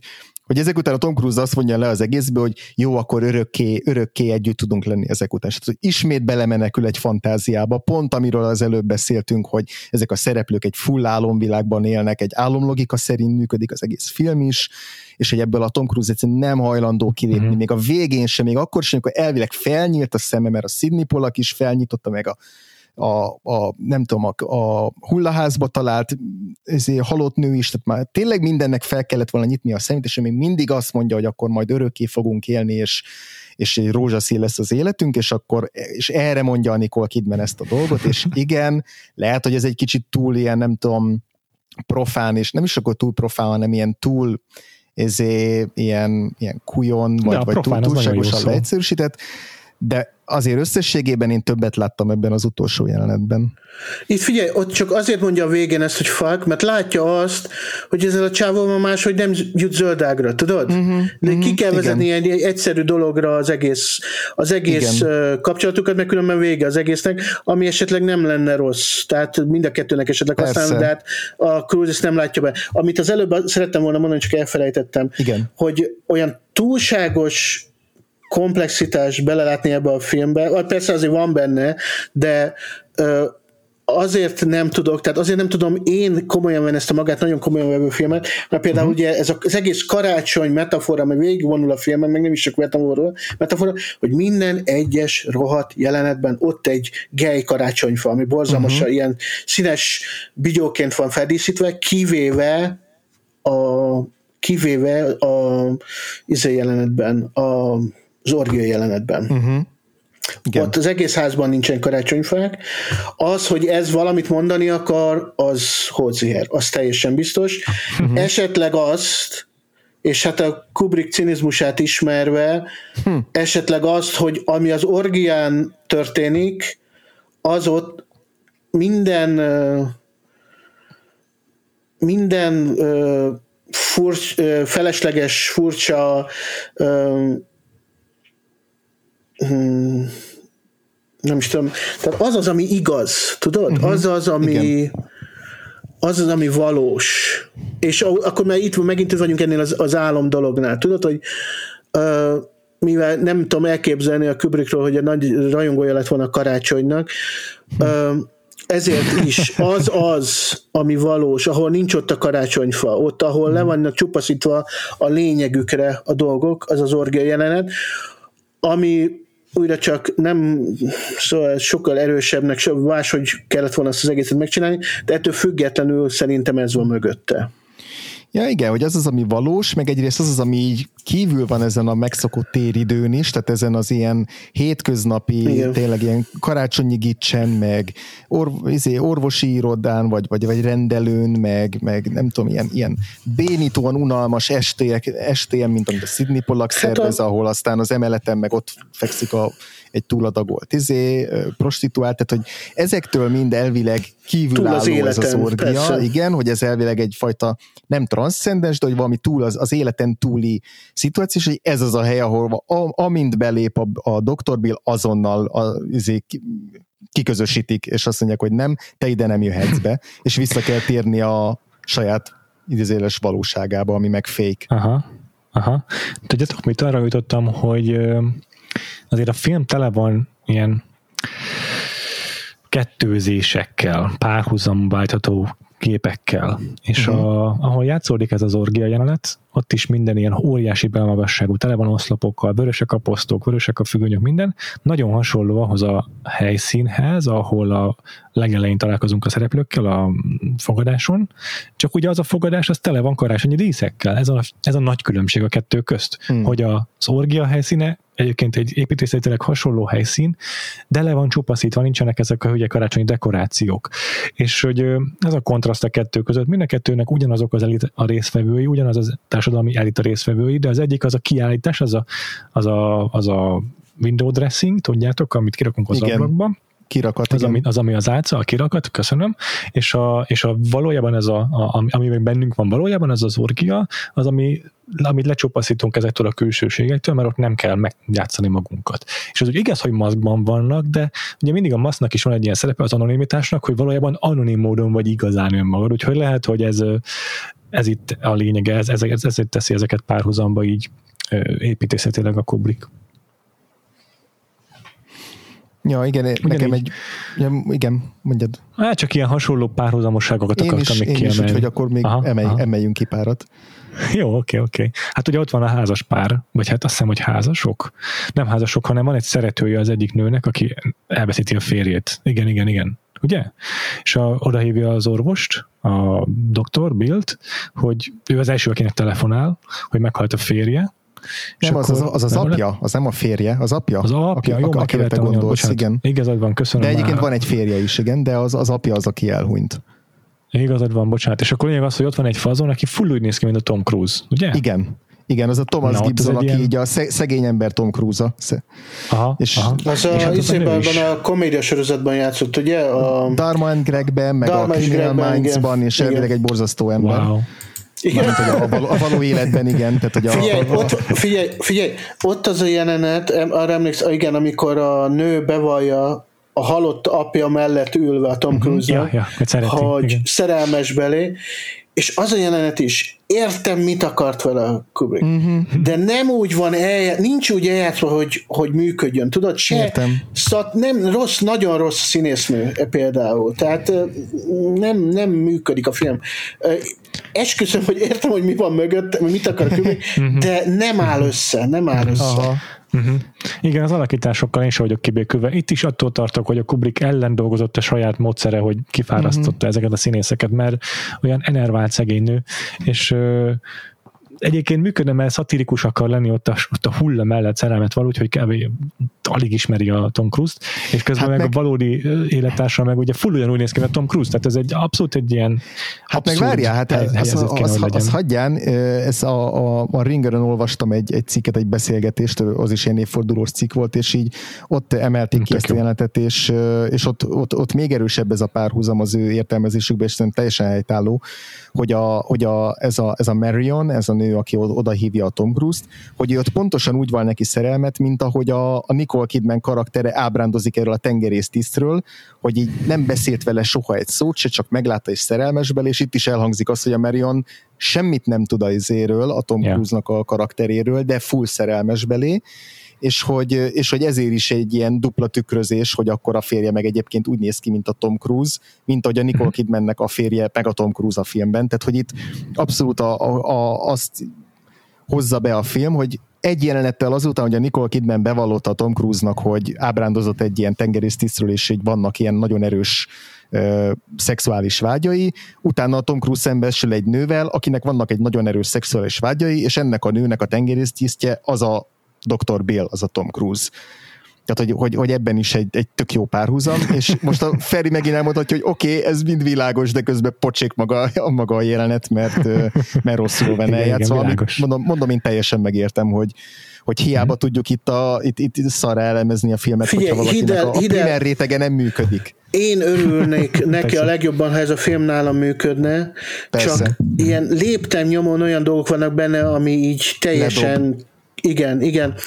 Ö, akkor szerintem az lehetett volna egy nagyon jó, saját megítélésem szerint nagyon jó uh-huh. megoldás, hogyha az a nő, aki feláldozza magát úgymond a cruisert az orgián, Igen. azról soha nem tudjuk meg, hogy, hogy ki volt, uh-huh. hanem azok a nők, akikkel addig találkozott, akár civil, civil életében, akár az utcát járva, tehát uh-huh. a a prostituált, yeah. ez, a, ez a nő, aki szerelmet vallott neki, akár a Nicole Kidman, uh-huh. soha nem tudjuk meg, hogy ezek közül ki az, aki uh-huh. feláldozta magát érte. Uh-huh. Uh-huh. Ez, az, nyilván Értem. akkor a filmnek, a filmnek a második fele teljesen más lett volna. Persze. De szerintem az egy nagyon jó húzás lett volna, és ebben reménykedtem, hogy így lesz, de hát sajnos nem uh-huh. így lett. Ja igen, ez az is közös azért, hogy van egy ilyen, van egy ilyen álomszerű hatása ezeknek a jeleneteknek, a prostituáltál való találkozásának is, meg itt a Marionnal is. Egyszerűen annyira abszurd, hogy ez inkább az agyamnak egy ilyen védelmi mechanizmusa azt mondatja velem, hogy ez csak álom a fejében, a Tom Cruise karakternek a fejében, mert hogy így képzelek, hogy az egész jelenet úgy is kezdődik, hogy így megy az utcán, és így magába temetkezik, és mint hogy, hogy externalizálva lennek az érzelmei egy csomószor a képi, a, a, a vizuális történetmesélésen keresztül és van, mint hogyha ezt akarná sugalni a film, hogy ezek csak az ő fejében zajlanak le, és pont ettől, ahogy elkezd konkrétabbá válni a cselekmény, és elkezd tényleg ilyen erotikus thrillerre emlékeztető fordulatokkal operálni, onnantól elveszik belőle ezt sajnos, és ez így nem is válik a film javára szerintem. Hmm. Beszélünk egy kicsit a technikai megvalósításáról, arról, hogy hogy mondjuk ebben, ebben, mint Kubrick, mint, mint, mint a rendező az utolsó filmjében esetleg mennyire köszönnek vissza korábbi filmjeinek a megoldásai, mert szerintem azért, azért vissza-visszatér, most lehet, hogy nem tudom, ez nagyon egyértelmű, hogy steadicamezés, meg ilyesmi, meg, meg egy kastély, kastélynak a folyosóin vonul végig a, a kamera, uh-huh. de hogy, hogy hogyan használja ebben a filmben ezeket az eszközöket, és az hogyan hat ránk. Bocs, bocsáss meg, csak teljesen, ez egy nagyon jó ötlet, igen, a gyönyörűek a fártok, meg minden, csak az jutott eszembe, hogy ezt a filmet, ezt a filmet én úgy tudom élvezni, ha úgy gondolok rá, hogy ez a koktélnek a folytatása. Tehát ez a csávó a koktél főszereplője, akinek, akinek összejött minden, érted, és csak elégedetlen a, lassan belép a középkorba, és elégedetlen az életével. Nagyon jó. Mindegy, szóval Nagyon csak jó. ez, ez, jutott eszembe. Ja, de szerintem is érdemes beszélni egy kicsit. Egyébként megint kezdhetjük onnan is, hogy a díszletek milyenek, mert hogy az szintén egy, egy ilyen erőteljes dolog a Kubrick filmjeiben mindig, hogy mennyire alaposan kidolgozottak a, a a helyszínek, ahol felveszi a filmét, és amit mondtál a karácsonyfákról, egyébként ha nem mondod, nem tűnik fel, de utólagosan tényleg minden egyes jelenetben van, tényleg benne van egy karácsonyfa, vagy legalább karácsonyfa égők, meg ilyen girlandok, meg nem tudom. Hmm. Jaj, bocsánat, úristen, mielőtt belemennék a technikai részbe, beszéljünk egy picit a Rede Szerbedziáról és a Lili Sobieskiről. Igen. What the flying fuck was that? Szóval az hát... ott lehet, az ott lehet, hogy szatíra akart lenni, de az hát, meg igen, megint nem működik. Szóval itt minden poén igyekező, vicceskedési, vicceskedési igyekezet szerintem halvába dől ebbe a filmbe. Hát ez szerintem egyébként, én, én azt mondom, hogy azért is tudok Péter mögé állni, amikor mindenáron össze akarja hasonlítani jóval korábbi Kubrick filmekkel az a tágrozott szemeket, mert hogy a Kubrick rendezett egy lolitát, és ez meg egy az egyben egy lolita betét a filmen belül. És én egyébként pont nem láttam a Kubrick lolitát, és annyira nem is vagyok kíváncsi rá, de hogy esetleg azokat is érdemes lehet összehasonlítani, hogy akkor mi, hogyan kezdél egy hasonló témát Kubrick és ebben a filmben, de ezt, ezt nem tudom. Az a baj, hogy megint nekem egy kicsit a vénembernek a izéje jön be, tehát feltételezek róla a distanciatartás, hogy tényleg szatirának akarja azt, azt a jeleneteket eladni, meg gondolom a hangvétel a jeleneteknek tényleg erre utal, de Hát meg a, igen, hát meg a, hát meg a, hogy szatirikus, hiszen a végére a Radesher és... hozza ki izé, pimpként, meg, meg elítélendő karakterként. Tehát, tehát pontosan ebből látszik, hogy szatíra, hogy ott még úgy csinál, mint hogyha a, ö, kiborulna attól, hogy a lánya idehoz idősebb embereket, aztán később ő magárosítja ki a lánya testét. Tehát ez egyértelműen szatírat akar lenni, de teljesen egyetértek a Ferivel abban, hogy mm. nem sikeres a tonális kontrollja ezeknek a jeleneteknek. Tehát a text szintjén, a, a scriptben, ami le van írva, az egyértelműen szatirikus, de valahogyan tonálisan ezt nem sikerül átadni uh-huh. a mhm. Kubrick. A rendezés és, és a, a fényképezés sem segít ebben szerintem. Tehát ahogy uh-huh. kinéz a film, az nem segíti azt, hogy ezek a szatirikus motivumok életre keljenek szerintem. Az a, ez a ja. figyelj, szerintem kimondottan ronda a film, rondán néz ki, de ebben wow. gondolom nem, nem fogtok velem egyetérteni, igen, de ez a, ez a rondaság, ez direkt. Tehát igen, az, hogy ez a gay karácsonyfák mindenhol, az, hogy a New Yorki dzsuva mindenhol, a, a, abban a pillanatban, hogy kilépnek a saját kis mikrokozmoszukból, tehát a, uh-huh. a mhm. gyönyörű Igen. lakásaikból, meg minden, nyilván ez akar, akarva van így csinálva, tehát direkt van így csinálva. Uh-huh. Uh, ettől függetlenül a mhm. képvilág nem segít a poénokon, ha egyáltalán uh-huh. azok, azok akartak lenni. Na mindegy, ennyit akartam uh-huh. mondani. Egyetértek, igen, igen. És ez azért, azért, azért megdöbbentő, mert hogy az évszázad egyik legjobb szatíráját rendezte a Kubrick. Ja, igen. Strange Love, igen. Mit nem azt akartad mondani? De, de igen, és így csak még mindig processzálom ezt a dolgot. Hát figyelj, mi történt? Péter Sellers nincs ebbe a filmben, tehát nincs aki... Péter Sellers nélkül egy straight színész nélkül, egy, egy straight színész, ja, tehát, aki, nem, aki nem egyértelműen, néha egyértelműen komikusnak kell valaminek lennie ahhoz, hogy egy szatira működjön. Tehát kell, hogy legyen Aha. egy egyértelműen komikus magja. Aha. És ott a Aha. Sellers az, aki Aha. a hihetetlen borzalmak között három különböző figurát játszik el, de úgy, hogy szenzációsan és szétröhögöd magad. Itt semmilyen nincsen. Itt van két váza, akik közepesen jó színészek, és ezek végig yeah, próbálnak yeah. Nagyon, nagyon nagy alakításokat nyújtani. Tudod? És ez, ez, ez aknát tesz a szatíra alá. Igen. Hát figyelj, a, a, én is elfogadom egyébként. Én azt mondom, hogy itt azért erőtés különbség, hogy a Stranger az tényleg az egy, az egy törőmetszet, nagyon erős szatíra. Ma, ja, ma, úgy nagyon erős szatíra, hogy ott az egy nagyon egyértelmű zsáner. Full blown. Igen. Így van. Ebben a filmben szerintem, és ugye ezt már sokszor le, le, le, lejátszottuk ezt a kört, hogy ez mennyire szándékos vagy sem. Én szerintem itt, itt a Kubrick egyszerre, ez egy, ez egy tök érdekes kísérlet volt arra, hogy egy egyszer ilyen magát véresen komolyan vevő és ugyanakkor teljesen abszurd filmet megrendezett, ebben nyilván nem fogok hmm. egyetérteni, de hogy még hogyha ez kudarc is, némely jelenetekben, vagy akár a legtöbb jelenetben az, hogy ezek, ezt, a, ezt a, a komolyságot és ezt a teljes abszurditást összeházasítsa. Nekem ez kísérletként ettől még tök érdekes marad, és hm és ebből a szempontból szerintem azért más, mint a, a Stranger, és nem feltétlenül lehet őket ilyen nagyon egy az egyben úgy összevetni, hogy na egyszer már csinált szatírát, és jól ment neki, itt meg nem ment jól neki, szerintem persze, ez azért persze. más, mint Figyelj, egy... Jó, okay. Nyilván ez a film nyilván a 90 az emberek 90%-ában nál nem kudarc, mert akik ezt, azt a podcastet hallgatják, gondolom, azoknak is a 90%-a elküld engem a jó anyába, mivel ez a, a véleményem. Tehát nem én ezzel tisztában vagyok, és nem különösebben érdekel szokás szerint. De az IMD-ben is 7,4 a 10-ből, tehát az emberek imádják ezt a filmet. Jól van, semmi probléma ezzel nincsen, csak engem sokként ért, hogy mennyire, mennyire Persze. nem szerettem. Persze, mm-hmm. persze. Na jó, de beszéljünk egy picit tényleg még a Kubrick rendezéséről. Ettől független, hogy tonálisan nem érezzük teljesen sikeresnek, azért van miről beszélni. András, mondtad, hogy miket vettél észre, miket emelnél ki még?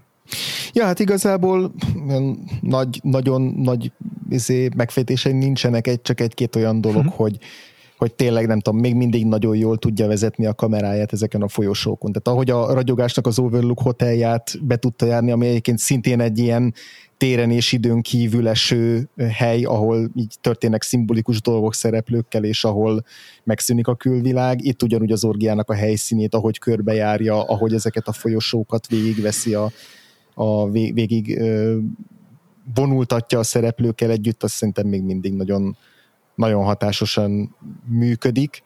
Nekem azt tetszik, a, mit a Kubricktól már nagyon régóta megfigyeltünk, főleg a, nekem ez a Barry Lyndonban tűnt fel először egyébként, hogy uh-huh. mennyire szeret kizúmolni, és ezzel ilyen establishing shotot csinálni, vagy azt helyettesíteni egész pontosan.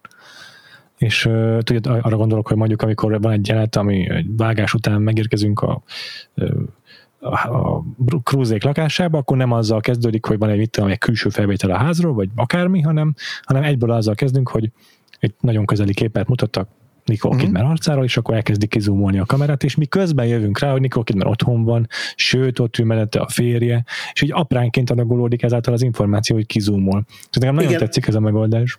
A kizumolása is gyönyörűek, és a azt uh, ugye Spielberg átvette ezt tőle, és kicsit alakította a saját uh, ízlése szerint a rázumolást a Premiere plánra. Tehát uh, yeah, yeah. A, van ez a, a Spielberg shot, amikor valami uh, sokkoló történik, és yeah. így gyorsan rázumolnak a színész arcára. Na most yeah. a Kubrick ugyanezt csinálja, csak sokkal lassabban, meg a Spielberg uh-huh. előtt csinálta már, uh-huh. sokkal lassabban, és mivel ilyen lassú, és a színész szinte belenéz a kamerába, uh-huh. sokkal szuggesztívebb, és már-már horror, horrorisztikus néha, hogy ezt csinálja. Teljesen egyetértek, nagyon igen, horrorisztikus tud lenni. Igen. Egyébként, aki a leginkább követi ebben, az a Jorgos Lantimos, akinél effektíve horror ér el azzal, hogy kizúmol uh-huh. néha. És itt is egyébként az a szerepe szerintem, amikor, amikor én megfigyeltem legalábbis, hogy, hogy elbizonytalanítsa a nézőt, hogy ahol vagyunk, ahol megérkezünk egy jelenetbe, általában ez egy ilyen egy erősebb vágás, egy ilyen nem feltétlen meccskat, hanem egy ilyen nagyon váratlan vágással, hogy elkezd kizúmolni, és akkor szépen jöjj rá, hogy, na, hogy legyen bizonytalanság benned, hogy vajon most a Nicole Kidman az otthon van, vajon a férje most még éppen megcsalja valahol, és egyedül szomorkodik, vagy talán már ő is éppen azon gondolkodik, hogy megcsalja, és egy szépen lassan derül ki számodra, hogy mi a kontextusa a jelenetnek, és ezt egy tök érdekes megoldásnak tartom. Mikor, miről, miről, miről akarom még Kubrick rendezésével kapcsolatban beszélni? Ezért menet közben sok mindent érintettünk. Uh-huh. Nekem tényleg egy-egy ilyen apróság jut még csak eszembe, ami, ami egyébként nálam megint azt húzza alá, hogy a filmnek igenis van humora, és nem csak, nem, tehát nem a, film, nem, nem, nem a filmen röhögök, hanem a filmmel együtt, hogy rögtön a nyitó jelenetben, amikor már nem emlékszem, hogy melyik klasszikus zenei darab szól a, de valamelyiken nagyon komoly, nagyon súlyos, ahogy ja, az a igen. Kubricknál szokott lenni, mint a Barry Lyndonban is, tehát hogy itt tényleg a klasszikus zenével megalapozza, hogy ez most egy ilyen nagy, komoly, presztízsű film lesz, és aztán egyszer csak a Tom Cruise így izé leveszi a, a, nem tudom, a lemezjátszóról a tűt, és így elhallgat a zene, és ez így annyira egy ilyen Bocsánat, Zavarba bocsánat. ilyen fura és komikus pillanat. Nekem Az, a legelső jelenet, a legelső uh-huh. jelenet gyönyörű. Uh-huh. A, a, annak alapján nem mondom, mondtam magamnak, ú, ez nagyon jó film lesz. Az, hogy ahogyan viselkednek egymással azokban az első jelenetben. Uh-huh. Ami történik az első jelenetben, és ahogy a Cruise pontosan ezt csinálja, hogy azt hiszed, hogy ez egy aláfestő zene, az közben azt a rádióból jön a zene, és lekapcsolja. Igen. Ja, Ezek igen, A, egy csomó, rengeteg kicsi ötlet van az első jelenetben, ami nagyon-nagyon tetszett, és mondom, na, ez, ez egy faszú film lesz. Tévedtem. A színek használata is egy baromi erős dolog a Kubricknál, hogy nagyon egyértelműen van egy palettája a filmjeinek. Itt ugye vörös és a kék, amik így vissza-vissza köszönnek, és mindegyik egy-egy lelki állapotnak a reprezentálása, én szerintem.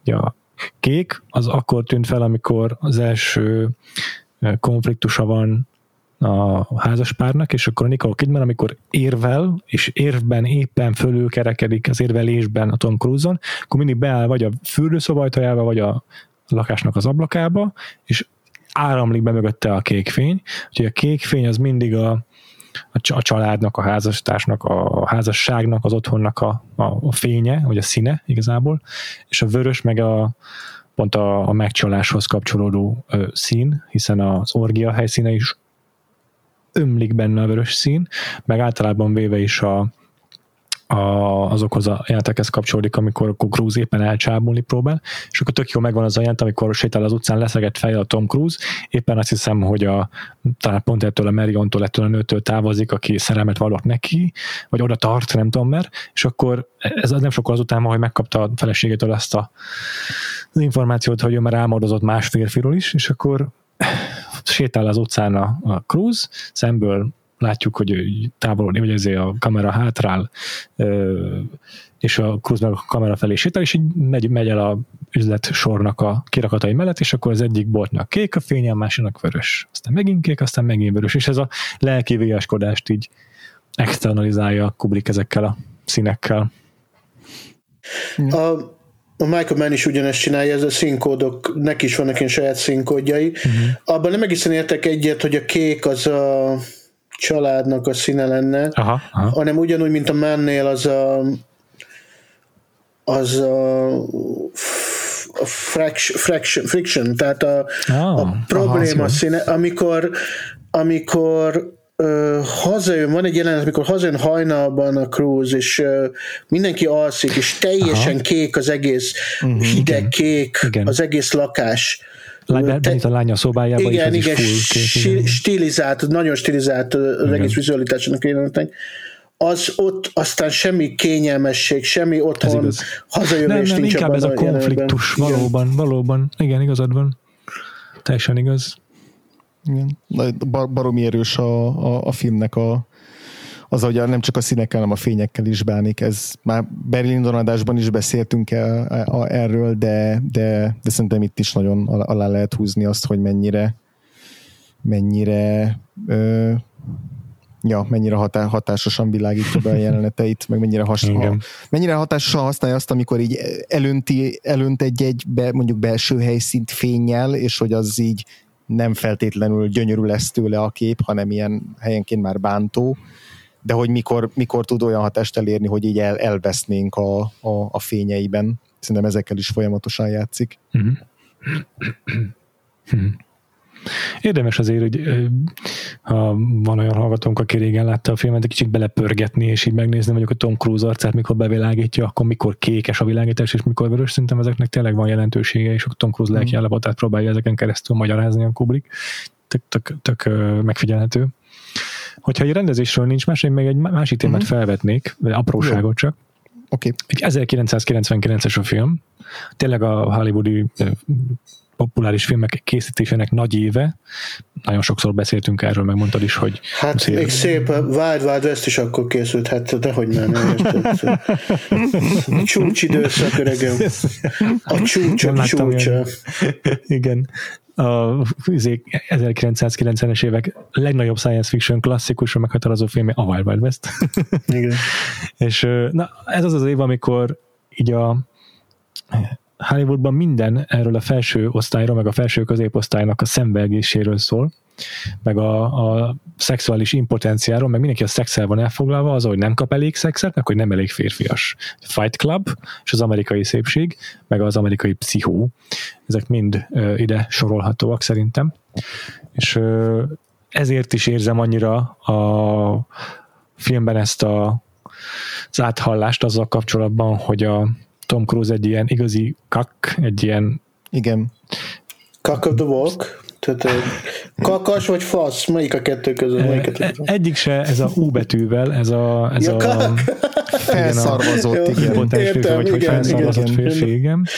Hogy, hogy itt van ebben a felszarvazott ilyen impotens, aszexuális létállapotban, plusz még itt van ez a nyomasztás is, hogy ő, neki folyton bizonyítania kell a társadalmi státuszát. És ez ebben a 90-es, 99-es, 2000-es év párosban tényleg rengeteg film szólt erről. Igen. Hát ez is egyfajta útkeresés a millennium előtt, amikor minden ami mindenki azt hitt, hogy vége lesz a világnak. Tehát a, leg, a nyugati kultúrában a férfinak a legfontosabb a férfi, tehát Igen. az, hogy ő vele mi lesz, az az első sorban, hogy a legfontosabb dolog, úgyhogy szóljon minden erről. Ja, igen. Ja. És picit ehhez kapcsolódik az is, hogy beszéltünk ugyan már enyhén a, a filmnek a társadalmi osztályokról szóló kommentárjáról, vagy rétegéről. Szerintem azért de még egyszer szeretném hangsúlyozni, hogy én sok rétegűnek érzem ezt a filmet, csak nem feltétlenül mindent olyan effektíven vagy jól csinál a Kubrick, de azért itt igenis beszél, és, és kritizálja a felső társasági osztályokat. Például az is egy tök jó kis apróság, hogy a, ez a Nick, aki a Tom Cruise-nak a volt egyetemi haverja, aki kibokott a doktoriból, doktoriról, ez ugye ez le, elmegy bárzenésznek, és, és mondhatok már, hogy tök érdekes az, hogyan így irigykedik rá Tom Cruise. Szóval az is marha érdekes, hogy a, hogy ő zenél ezeken a titkos bulikon, és azért nem, nem egy ilyen akárki jött ment az, aki ott zenél, hanem olyas valaki, aki azért majdnem felső osztályban tartozik, majdnem ott tartozhatna, hogyha doktor lett volna. Tehát, hogy olyas valaki, akit azért úgy beengedünk magunk közé, mert majdnem közénk való, de azért úgy engedjük be, hogy ő neki el kell takarni a szemét. Ő az egyedüli, akinek a szeme nem látszik, mindenki másnak meg ugye csak a szeme látszik. Úgyhogy ö, ez a felső osztálynak, ez a kirekesztő, amit mondtál te is, ez a gatekeeper, izé, ez nagyon benne van. Persze, hát ő nem jutott volna be a legfelsőbb osztályba, mert hát ő ugyanaz, ja. a, ugyanaz mint ja. a Tom Cruise, akit eltaszítanak ja. maguktól. Hát ez ja. Magyarországon is így van. A legnagy, ez egyik legnagyobb társadalmi probléma a mai napig a gatekeeping, tudod? Az, hogy hát igen. szakmákba vagy társadalmi osztályokban nincs átjárás, tehát mm-hmm. és nincs bejutás. Hát ez, ez sajnos az így van. Igen. Igen. Lehet akár milyen gazdag, egy bizonyos, hely, bizonyos helyekre még a pénz sem juttat el. Tehát, um, hát igen, és ezzel kapcsolatban meg a, a, a, az alacsonyabb rétegeknek a kihasználása, ki, ja, anyagi ja, kihasználása ja, is egy tök fontos aspektus ennek a filmnek is. Tehát még a Tom Cruise is, itt tudom én hány száz dollárokat ajánl fel, hogy, hogy várja őt a taxi órákon keresztül, meg hogy beengedjék a bezárt boltba, mind, mindig visszaél úgymond az anyagi hatalmával. Hát meg ott az nagyon úgy... tetszett, széttépi Mondj... azt a száz dollárost, és úgy adja oda a fejt, hogy majd akkor ragaszd össze, hogyha visszajöttem uh, igen, az nagyon tetszett, amit mondták korábban, az, hogy állandóan, mint egy rendőr mutogatja a, ja, a, az, az orvosi is. igazolványát, vagy nem tudom, egyszerűen csak a, az igazolványát. Ezzel hmm. is mutatva azt, hogy ő férfi, tudod? Tehát ő, ő biztos lábbal áll a társadalomban. Nem egy ilyen kisfiú, egy ideges mosolya. Igen. Figyelj, um, újra mondom, komolyan sajnálom, hogy nekem nem tetszett ez a film. Uh-huh, Az építőkockái nem illeszkednek számomra, meg komolyan uh-huh. sajnálom, mert, mert szerettem volna, értem, hogy mit akar mondani, és szerettem volna szeretni. Uh-huh. Uh-huh. Uh-huh. Uh-huh. Yeah. Én uh, nagy részt egyetértek az egyébként az, amit mondasz, mindezek mellett így elemzésre érdemesnek tartom, meg uh, Kubrick életművén belül próbálom nagyon tényleg elhelyezni, mert úgy gondolom, hogy lehet, és, és érdekesen találom azt az aspektusát, vagy azt az olvasatát is, hogy tényleg a Tom Cruise karrierben, a Tom Cruise uh, személyiségében ez hol, hol helyezkedik el, hogyan értelmezhető. És nagyon érdekes, hogy ez az az év, 1999, amikor volt még egy Tom Cruise film, az a Magnolia, Paul Thomas Andersonnak a Magnóliája, és hogy igazából talán ez az a két film Tom Cruise teljes karrierjében, ahol, ahol a leginkább én szerintem az ő imidzsét, azt így, az, ja. így, az ő image ja. így próbára tétetik, és ahol ő is ja. a leginkább így game ebben, vagy a leginkább így hajlandó belemenni ebbe a játszmába. Ja. És ugye ja. a Magnolia... ezért is mondtam a Warren Beatty párhuzamot, mert ő is mm. belement ebbe. Mm, igen. És ugye a Magnóliában a, a már emlegetett Paul Thomas Anderson pont egy olyan szereppel kínálta meg, ahol, ahol aztán megint csak a, a karakter a, a, a Mekinek a bemutatkozásánál a leg-Tom Cruise-osabb karakter, akit el lehet mhm. képzelni, uh-huh. sőt, még, még sokkal inkább, mint az Ice White Shotban, tehát hogy ő te a, leg, a legnagyobb, legkarizmatikusabb guru, e, és az a film azt ja. hozza ki belőle, hogy megmutatja mögötte az ilyen elesett szeretetre átsingózó apakomplexusos kisgyereket, Igen. és így nem tudom, érdekes belegondolni, hogy ezek közül melyik az, ami, inkább forgatókönyves, és melyik az, amiben inkább lehet valami igazság, és nem, nem arra gondolok, hogy most Tom Cruise-t akarom pszichologizálni, hanem, hanem arra, hogy szóval hogy emögött az ilyen blaster, emögött az ilyen, ilyen hetvenkedő, kérkedő dolog mögött mi rejtőzhet nem konkrétan a Tom Cruise-ba, hanem egy emberbe, és ugye itt a Magnolia azt állítja, hogy emögött egy elveszett kisfiú, a, uh-huh. az Eyes Wide Shut meg kb. azt állítja, hogy semmi. Vagy hát nem tudom. És szerintem mind a egy érdekes megfejtés erre a fajta. Ilyen, ilyen Szerintem a Cruz sosem lesz képes egy valóban őszinte alakításra. Én, egyébként én kedvelem a Cruz, kimondottan kedvelem, uh-huh. de, de még a Magnóliában sem, ami, ami valószínűleg a legjobb alakítása, uh-huh. még az sem tud teljesen őszinte lenni. Uh-huh. Igen. Igen. Ja, ez teljesen igaz. És egyetértek azzal is, hogy ennek ennyire lehet kedvelni, uh-huh. de valóban nem egy ilyen autentikus figura. Ja, az érdekes vele kapcsolatban nagyon, az biztos. Szerintem, hogy jövőre még lesz alkalmunk 2022-ben rengeteget beszélni Tom cruise meg két filmje is jön, úgyhogy András majd a Patreonunkon bejegyzítjük a Cruise ágyút. Ajaj. a Cruise Missiles, igen. Jaj, jaj, jaj. Tényleg, mennyivel jó. Úgyhogy készüljetek erre is, kedves hallgatóink. Nem tudom, maradt-e még veletek bármi gondolata tágra zárt szemekről? Nekem nagyon kevétszere mennem. Okay. Jó, akkor ideje búcsúzkodnunk. Rendben, akkor zárjuk rövidre ezt adást. Köszönjük szépen egyrészt, Feri, hogy bevállaltál egy, egy vakfoltot, és hát a vendégévadunk alatt volt már, aki hasonlóan befürdött azzal a filmmel, amit választott, ja. úgyhogy köszönjük. Például, hogy... például, ki volt ez? Tehát a legemlékezetesebb talán Nagy Szabolcs barátunk és vendégünk volt, aki a Tarkovszkinak az Andrei Rubjovlát, Rubjovét választotta, és hát ja, küzdött, küzdöttünk vele közösen. Az kemény volt, nem, nem, nem tetszett neki? Már elnézést, hogy így a podcast hát folyamán kérdezem. Viaskodott, igen, mm. igen. Igen. Hú, pedig az egy jó film. Hát ilyen, ilyen, ilyen, munkás volt, szerintem meg kellett vele dolgozni, de amúgy igen. én is inkább pozitív, nálam is inkább pozitív felé hajlik el a dolog. Igen, igen, igen. De minden esetre azért, igen, hát Janos, ez benne van mindig a pakliban. Igen. Viszont cserébe, ugye ezért lesz az, hogy jövő héten aztán nem lesz ilyen félelem, ott egy olyan filmről tudsz beszélni, amit őszintén és teljes szívvel tudsz szeretni. Úgyhogy áruld is el a hallgatóknak, hogy melyik filmmel, melyik kedvenceddel térsz vissza jövő héten lezárva egyben a Vakfolt vendégévadot. Igen, megígérem, hogy ott nem megy el az agyam a következő adásban. A, amiről beszélgetni fogunk, az az én abszolút kedvenc filmem, a number one filmem, az a Kék Bársony, David Lynch rendezése. Nagyon jó. Nagyon jó lesz. Nagyon-nagyon várom már. úgyhogy, eh, úgyhogy ezzel búcsúzunk, és akkor téged akár el is tudunk most engedni gyorsan, hogyha, hogyha el kell szaladnod, mi azért még gyorsan, mi azért még gyorsan elhadarjuk a fontosabb ilyen Nem, azt még megvárom. megvárom. Jól van, okay. jó van. Akkor kedves hallgatóink, ne felejtsétek el, hogy a Vagfolt podcastra fel tudtok iratkozni, a kedvenc appotokban, amivel podcastokat szoktatok hallgatni. YouTube-on is lehet, Spotify-on is lehet, Apple-ön, Google-ön, mindenhol, aztán követhetek bennünket a Twitteren és a, a Facebookon is, sőt a Facebookon csoportunk is van, amit Vakfolt Podcast társalgónak hívnak, ezt tűzsétek be a keresőbe, így csatlakozzatok, mert szerintem tök jó kis közösségünk uh-huh. alakult ott ki, és ha ez nem lenne elég, akkor ott van a patreon.com per Vakfolt Podcast, ahol egy szűkebb ugyan, de hasonlóan eleven közösség a támogatóink, alkotja a támogatóinkat, még egyszer patreon.com per Vagfolt Podcast, uh-huh. és mhm. nem csak azért érdemes csatlakozni, mert ilyen uh, szuper előnyökkel jár, mint hogy hozzájuthatok például már ahhoz, hogy miről fog szólni a következő évadunk, hanem mert majdnem heti szinten jövünk ki újabb adásokkal, például, amit már említettem, ilyen aktualitásokkal, amik majd kapcsolni fognak az új Mission Impossible-höz, vagy az új Top Gunhoz jövőre.